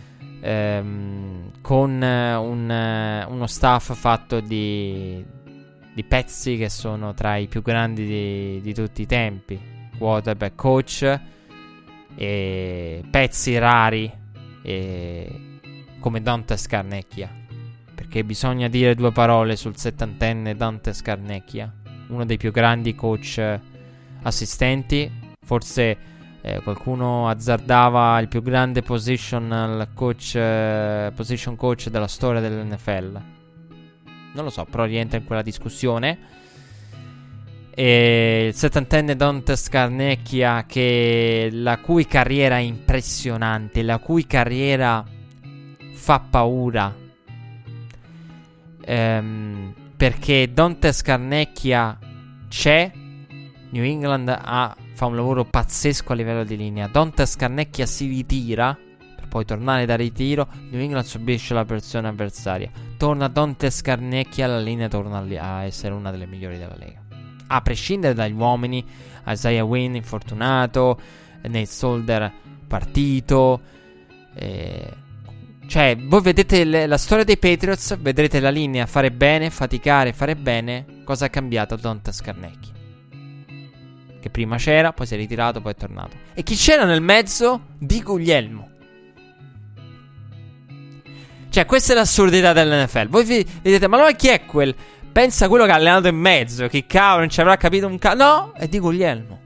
Cioè, questa è la cosa straordinaria del settantenne Dante Scarnecchia. Uno staff del 66enne Bill Belichick. Non gioventù, ma esperienza, anzianità. Ehm, staff eccellente. Eh, proprietà eccellente con un craft. Che mai nella vita come ha detto nell'intervista Peter King, mai nella vita avrei immaginato il giorno in cui ho comprato la franchigia che questo sarebbe stato il percorso dei, dei Patriots.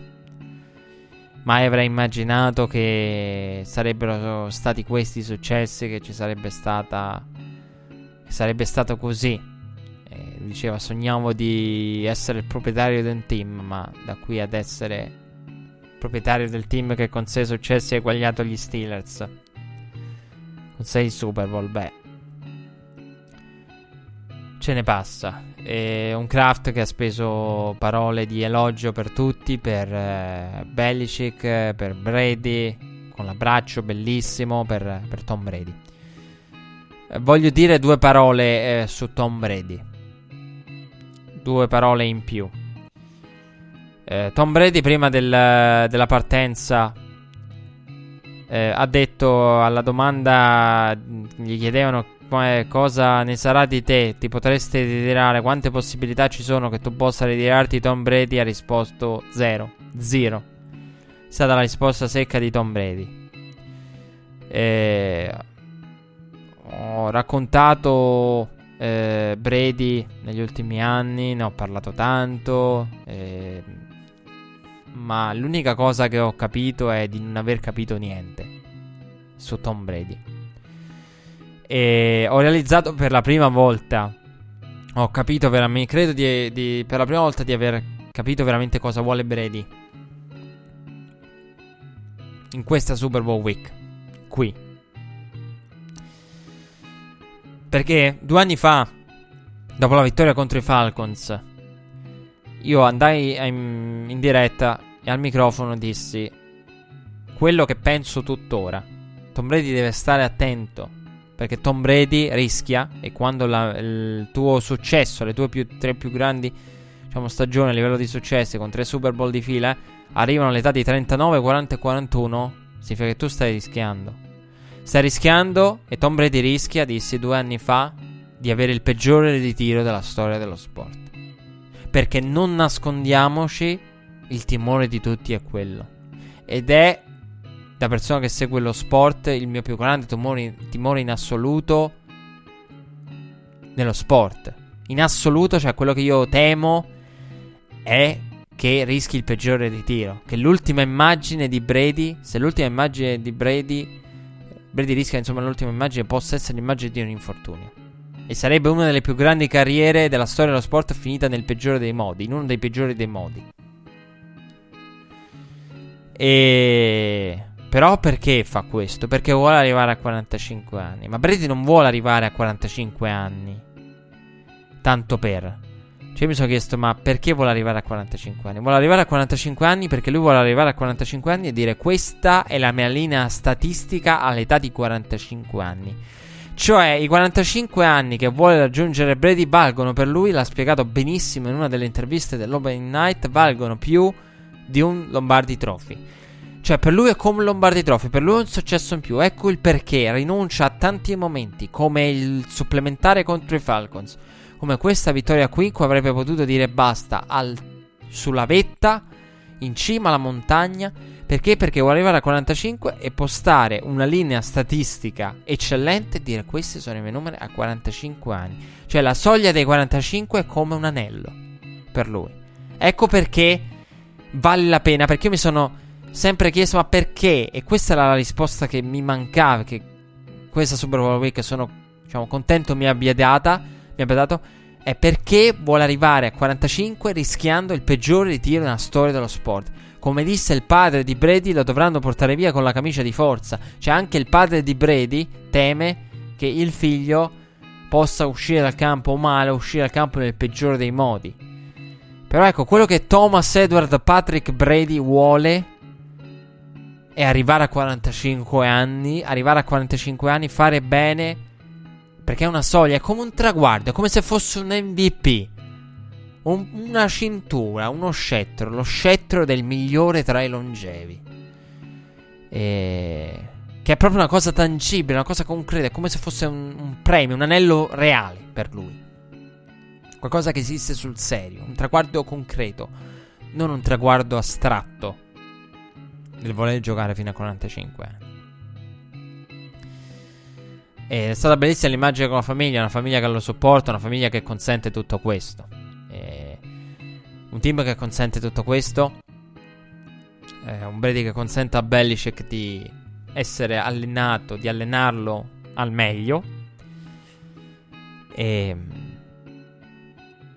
è stato un Super Bowl diverso anche per Bill, eh. Anche Bill è stato parecchio coinvolto emotivamente, ha sorriso molto più del solito, è stato molto più eh, presente a livello emotivo, forse perché sa che anche lui è nella parte finale della carriera e sa che eh, questo Super Bowl è veramente un capolavoro del più bello della sua carriera. Eh, si diceva dei vari game plan del Super Bowl, i game plan che fece da defensive coordinator, i game plan per fermare il The Greatest on Turf. Qui si è superato. Squadra 32-9, limitata a 3, 3 punti questo Super Bowl 53 con l'MVP Julian Edelman. E nell'entusiasmo post Super Bowl eh, si è detto di Julian Edelman eh, la discussione andava avanti sui social su Twitter già dalla, dalla prima della, della, partita. Julian Edelman all'Hall of Fame io non sono d'accordo. Mi dispiace con tutto il bene e l'amore che voglio a Julian Edelman. E per quanto abbia sia secondo solo a Jerry Rice eh, nella postseason, per quanto abbia quei numeri straordinari in postseason, Julian Edelman è un ricevitore che ha tanti ricevitori che hanno fatto numeri in carriera molto di gran lunga superiori, cioè i numeri di Dwayne Bowe. Eh, per capirci, cioè mi è venuto in mente perché ho visto la, mm, la, il foglio cieco, diciamo, eh, dei numeri di Edelman. Schermata nera, hanno fatto vedere ieri su Fox. Dwayne Bowe. usciva fuori a essere l'ignoto con i numeri di Edelman. Quindi eh, Dwayne Bowe non è un Hall Famer. Eh, per quanto insomma sia stato un giocatore divertente, piacevole anche da guardare con i Kansas City Chiefs. Però ecco, quindi Joel Edelman è, lasciamo stare Dwayne Bowe, che è proprio l'esempio più clamoroso. Ah, non ha i numeri di molti che attendono l'Hall of Fame perché ehm, sentivo parlare a proposito di Hall of Fame. Tra l'altro, Hall of Fame abbastanza insomma giusta, eh, prevedibile quest'anno. Non ci sono state discussioni, non mi sono quelli. Eh, quelli ci si aspettava con eh, Gonzales eh, presente, erano degli scontati eh, Bailey, tanti defensive back, tanta difesa. Perché ricordo che eh, era un po'. Ecco, non, non, mi è piaciuta molto l'espressione usata da uno degli analisti eh, qualche giorno fa.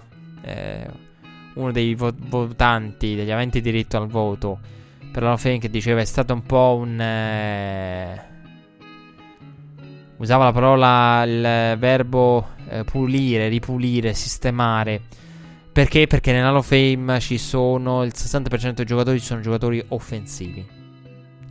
E mancavano tanti difensori. Negli ultimi anni c'è stato anche uno sbilanciamento spesso eccessivo nei confronti dell'attacco. Quindi c'è l'idea che dobbiamo ribilanciare, ri, riappesantire uno dei piatti della bilancia. Perché insomma l'idea è quella di arrivare poi alla fine dei tempi, eh, al giorno dei giorni con il 50 e 50, in teoria alla fine del mondo 50% di attacco, 50% di difesa.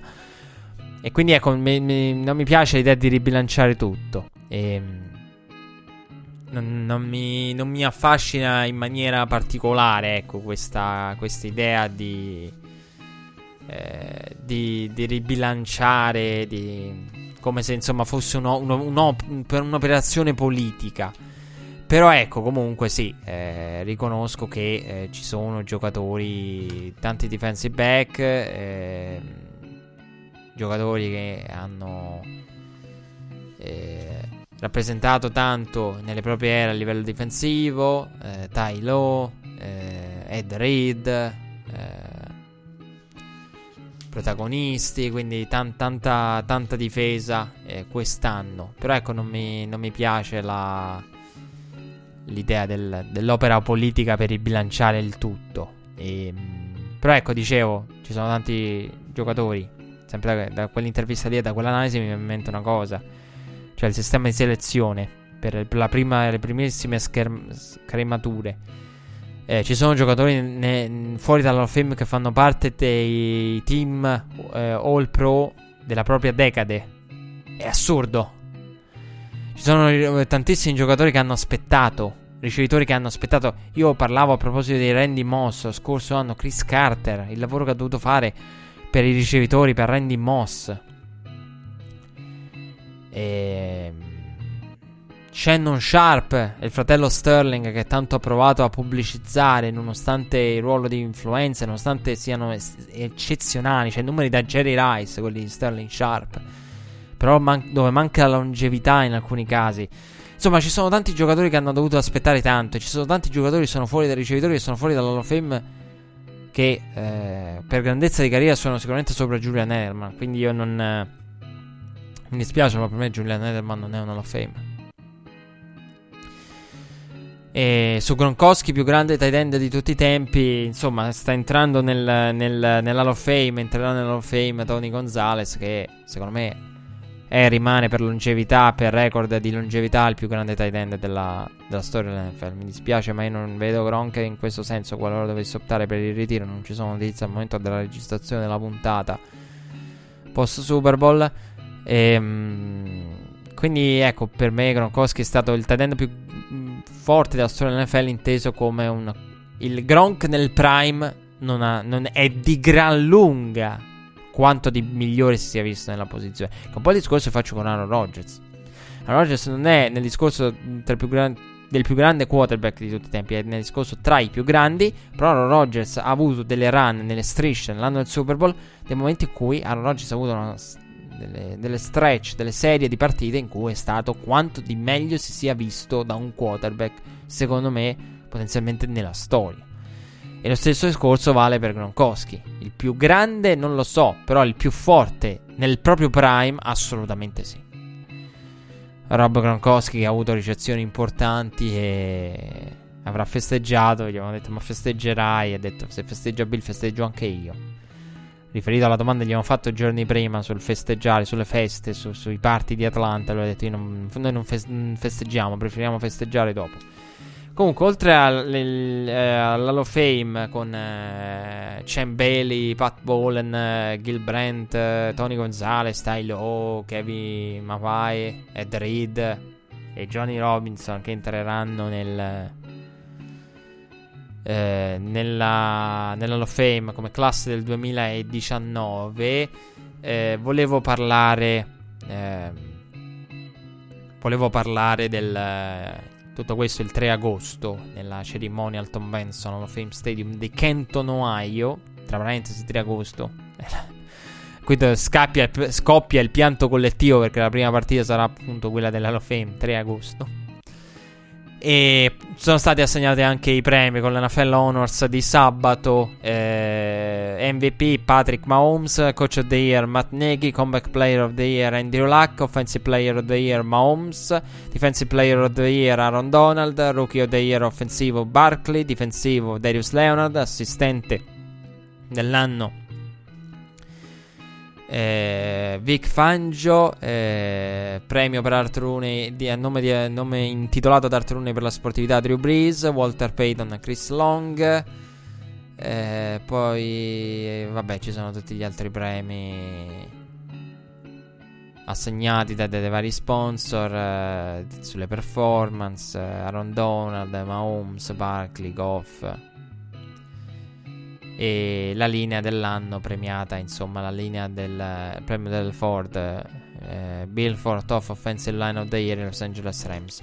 Eh, allora, mh, sui premi voglio dire, sono tutti corretti, cioè, insomma, ormai l'MVP, tutti corretti. Eh, l'unica cosa, ecco, sono contento che abbia vinto Matt Neghi. Perché per me era il coach of the year per eccellenza. E mi dispiace, ma io non sono d'accordo. Tra l'altro, ha rinnovato con Baltimore. Eh, John Harbaugh, per me quello del lavoro di John Harbaugh non è, non è stato tale da essere coach of the year. Eh, e io non l'avrei messo nemmeno tra gli outsider, se devo essere sincero. Con Lamar Jackson, perché per tutto quello che sapete, per quello che penso di, di Lamar Jackson, non è stato sviluppato perché lui l'ha sfruttato con l'opzione. Cioè, ha preso un quarterback dinamico, che è bravo nella corsa, utilizzato con l'opzione quando Bobby Petrino a Louisville lo utilizzava con power, ehm, proprio power run, cioè pronti via con l'extra blocker, quel bloccatore aggiunto in, che in alcune partite, vedi quella contro Chargers è mancato, cioè insomma, ehm, perché poi anche questo bisognerà, ehm, mi sono capitati tra le mani giorni fa gli appunti sulla Mar Jackson, ho detto oh, cavolo, questa cosa va ricordata e ce la dimentichiamo spesso. Cioè, l'utilizzo che ha fatto Baltimore di Lamar Jackson non sappiamo nemmeno se è l'utilizzo migliore. Quindi, insomma, mh, mm, discorso come poteva esistere tra, tra Matt Nagy e Frank Reich. Però, ecco, premiato il turnaround. Per quanto in senso assoluto, in senso relativo, Nagy ha fatto una stagione migliore. In senso assoluto, Frank Reich, in senso di sviluppo, ha fatto una stagione eccellente perché i Colts avranno un patrimonio da spendere nell'off season che sono in cima, veramente in cima, con un patrimonio infinito da spendere in free agency e sono una squadra che sono avanti rispetto alle premesse, cioè non si aspettavano, Chris Ballard non si aspettava di avere una squadra questo punto, a questo punto, in questa parte del processo. Doveva essere in rebuilding non lo sono. Eh, quindi anche Pete Carroll, ecco, però eh, tra tanti nomi di candidature eh, che i media americani avevano buttato lì, ecco, John Harbaugh a me non, non piaceva più di tanto, onestamente. E anche ecco, Pete Carroll ci poteva stare per quello che aveva fatto, però per me il ballottaggio potrebbe essere giusto tra un Neghi e un, uh, un Frank Reich. Quindi io, ecco, tutti i premi giusti. Andrew Luck, Comeback Player of the Year, assolutamente meritato. Senza una togliere JJ Watt. E Mahomes era importante che vincesse, secondo me, per mandare un chiaro segnale, per eh, fotografare a livello di premi individuali la stagione di Mahomes. Anche l'Offensive Player of the Year, quindi fa l'abbinamento MVP. Offensive Player of the Year. Mahomes per significare il tipo di cambio e di impatto che ha avuto. Se Drew Locke fa i no look in allenamento in partita al Senior Bowl, un motivo c'è. Cioè, se vanno tanto di moda questi no look eh, nelle partite di esibizione dei, per i prospetti e i quarterback, un motivo c'è. Perché Patrick Mahomes adesso si cercherà anche il Mahomes nell'off season. E chissà quanti basta e quante sole verranno prese per cercare i Mahomes. L'anno scorso dicevo si cercheranno i Camara, quest'anno si cercheranno i Mahomes. Tanti auguri. E Aaron Donald, Defensive Player of the Year, uh, Second Barkley, insomma è giusto. Anche se su Rookie of the Year offensivo sì, ci poteva essere Baker, ci poteva essere soprattutto Lamar Jackson per il tipo di impatto avuto. Però ecco, con Second Barkley secondo me non si scontenta nessuno. Darius Leon, vabbè, era veramente scappato via col premio già da settimane. Eh, Vic Fangio, assistente assolutamente giusto. E eh, Walter Payton, Man of the Year, Chris Long. Chris Long che ha rilasciato un'intervista bellissima prima del, del, Super Bowl. Ecco, l'unico premio che non condivido per chiudere, prima di dire, di dire due parole sul lavoro da umanitario. Da di Chris Long. E l'unico premio che non condivido è la offensive line dei Rams. Per me gli Steelers hanno fatto meglio. E volendo anche i Saints eh, nella prima parte di stagione. Però i Rams sono quelli che sono cresciuti. Quindi a livello di premio si guarda all'ultima parte, alla seconda parte, la seconda parte ha visto i Rams eh, fare meglio, crescere. Poi dipende anche da, cioè, nel senso, a me vengono in mente delle situazioni tipo la partita con i Chargers, persa malamente, disastro. Dramma in casa Pittsburgh. 1, 2, 3, 4, 5 secondi di tasca pulitissima avuta da Ben Affleck. Cioè, purtroppo, ecco, il brutto dell'offensive line è che poi i, il tuo quarterback e i tuoi running back devono valorizzare quello che fai. Quindi una partita eccellente, un tempo eccellente, poi arriva la rimonta dei Chargers e nessuno si ricorda più di quella partita dell'offensive line. Mi viene in mente quella eh, di, di, di, partita. Quindi non sono molto d'accordo sui su Rams. Eh, e non lo ero da prima, ecco. Non, non, poi, vabbè, gli stunt e l'attacco mirato ai punti deboli, ai talloni d'Achille, operato da Bill Belichick e da Brian Flores quindi ecco, non ha eh, impatto su questo. L'idea ce l'avevo da quando, da quando il premio è stato assegnato sabato sera, ecco. Abbiamo detto tutto. Tutto quello che c'era da dire. Siamo arrivati alla fine dell'ultima puntata di Red Flag di questa stagione. È stato un lungo percorso e volevo fare un po' di ringraziamenti. Volevo ringraziare tutti coloro che, che, hanno ascoltato questo programma, tutti coloro che mi hanno scritto. L'enorme affetto ricevuto era inaspettato in questa ennesima incarnazione di questo format. Inaspettato veramente.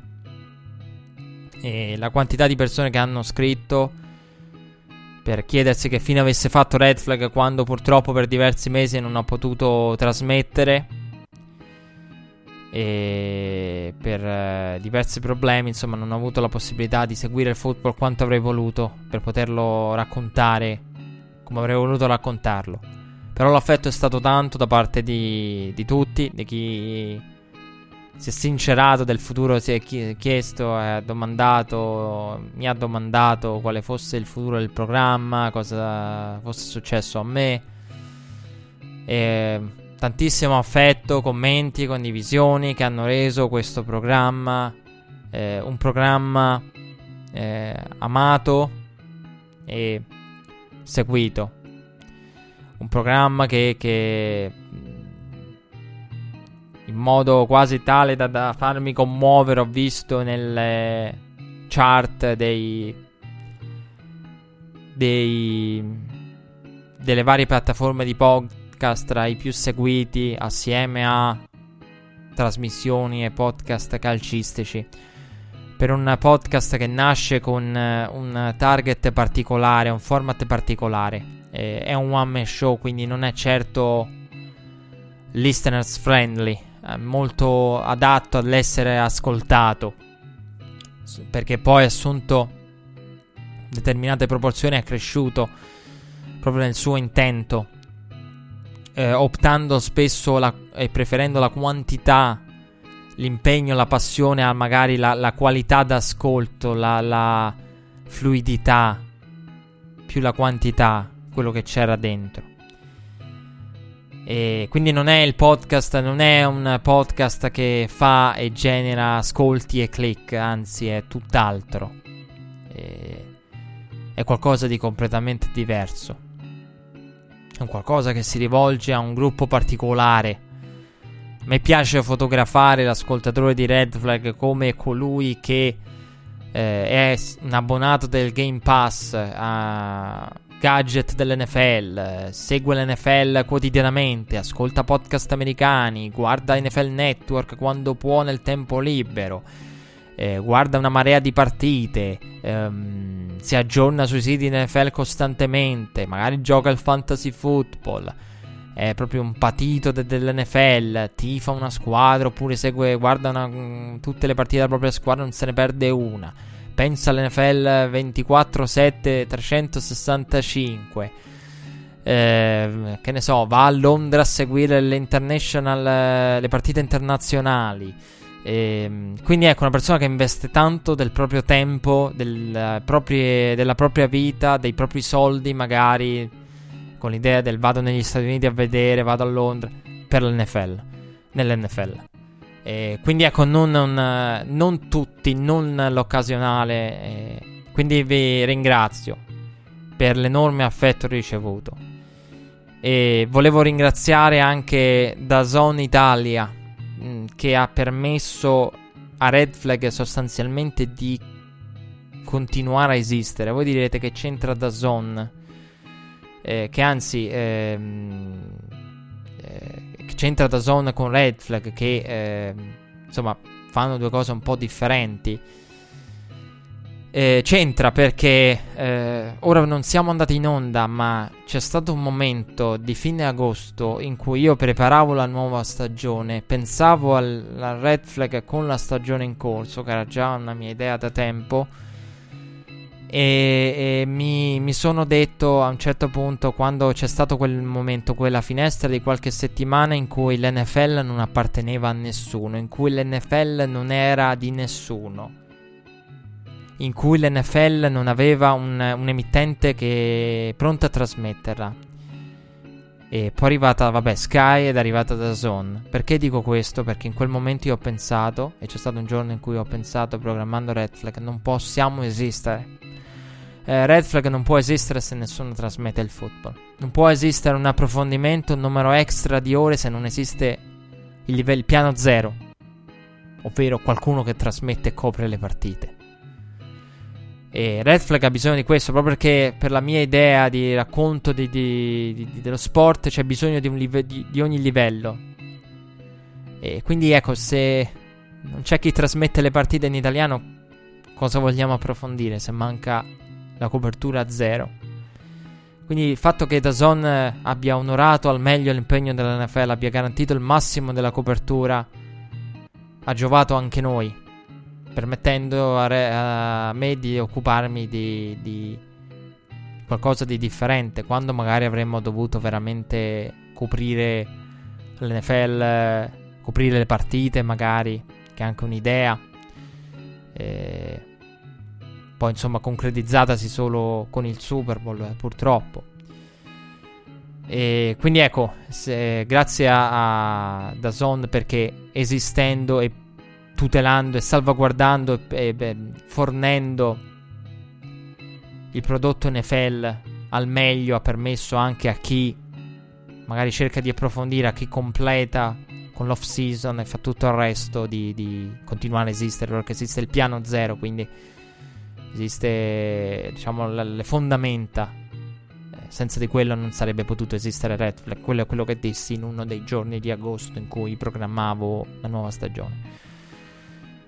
Eh, nonostante i ringraziamenti, nonostante l'affetto, eh, riconosco che eh, la Super Bowl Week eh, l'idea è quella di andare avanti. Però, nonostante tutto quanto, riconosco che la Super Bowl Week sia stata difficilissima per me. Ehm, per il mondo del giornalismo sportivo italiano e mi ha fatto malissimo, credetemi. Red Flag non è degna di avere 20 secondi all'interno con diciamo il suo conduttore a rappresentarla, quello che è Red Flag, la gente al, al quale si rivolge, alla quale si rivolge.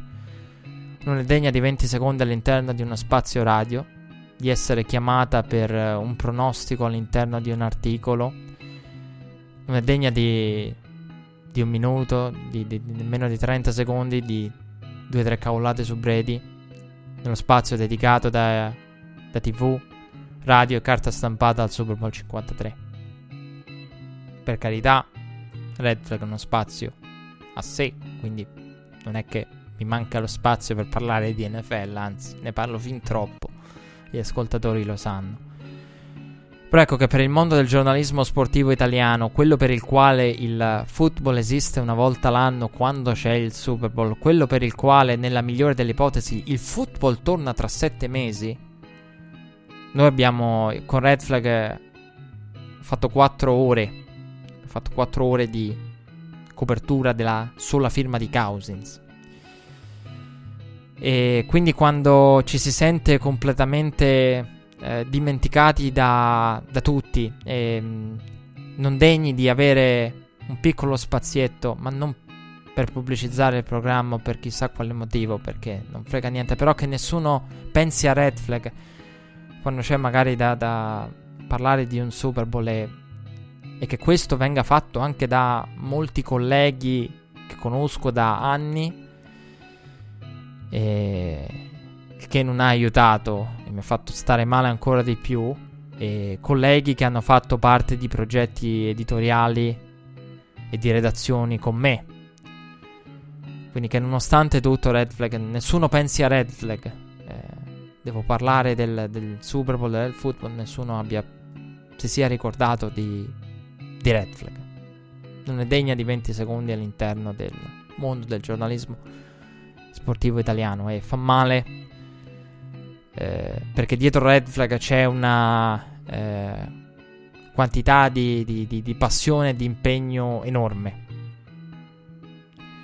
Uh, Scott Hanson uh, in un'intervi- nell'intervista a Peter King diceva senza nulla, senza nulla offesa, senza manie di grandezza o arroganza, eh, non credo che ci sia persona, stata persona d'Atlanta per il Super Bowl, diceva Scott Hanson, eh, l'host del, di Red Zone più appassionata del football di me.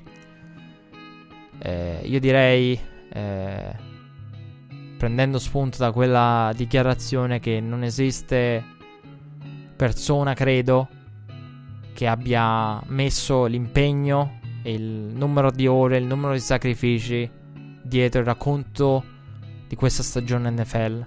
Il numero di ore che c'è dietro questo progetto non c'è da nessun'altra parte.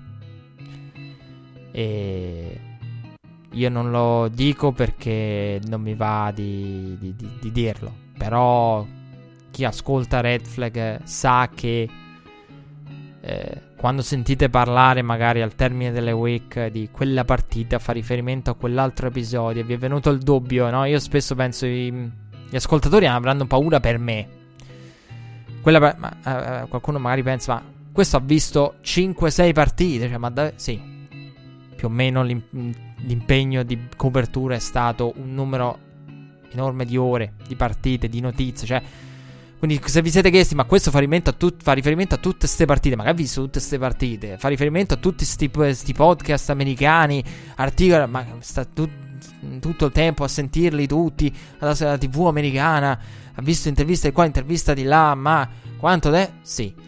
Il numero di ore dietro Red Flag è stato enorme. E quindi ecco, eh, quando non si, non si, viene reputati degni di, di far parte per 20 secondi di una presentazione di un Super Bowl. Eh.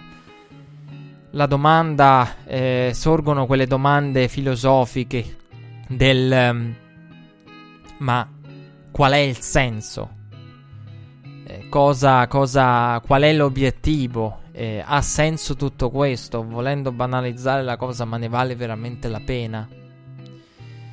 Eh, quando si potrebbe fare un, un programma di un'ora confezionato con qualche storiella ricamata e l'impegno, il numero di ore, di sacrifici, di passione dietro sarebbe meno di un decimo. E, e forse anche il numero di ascolti e di, di seguito sarebbe ancora maggiore, ancora di più grande. Eh, però ecco, eh, l'idea è quella di continuare. Strani dilemmi e crisi filosofiche a parte. Credo che in questo senso il numero di messaggi ricevuti, di commenti, eh, di apprezzamenti, eh, di domande, di, di, di tutto, di affetto in generale eh, possa avere un, un impatto ne, nella decisione. Quindi, a meno di strane strane domande filosofiche, l'appuntamento è per la prossima stagione di Red Flag. Alla prossima. Steps into it,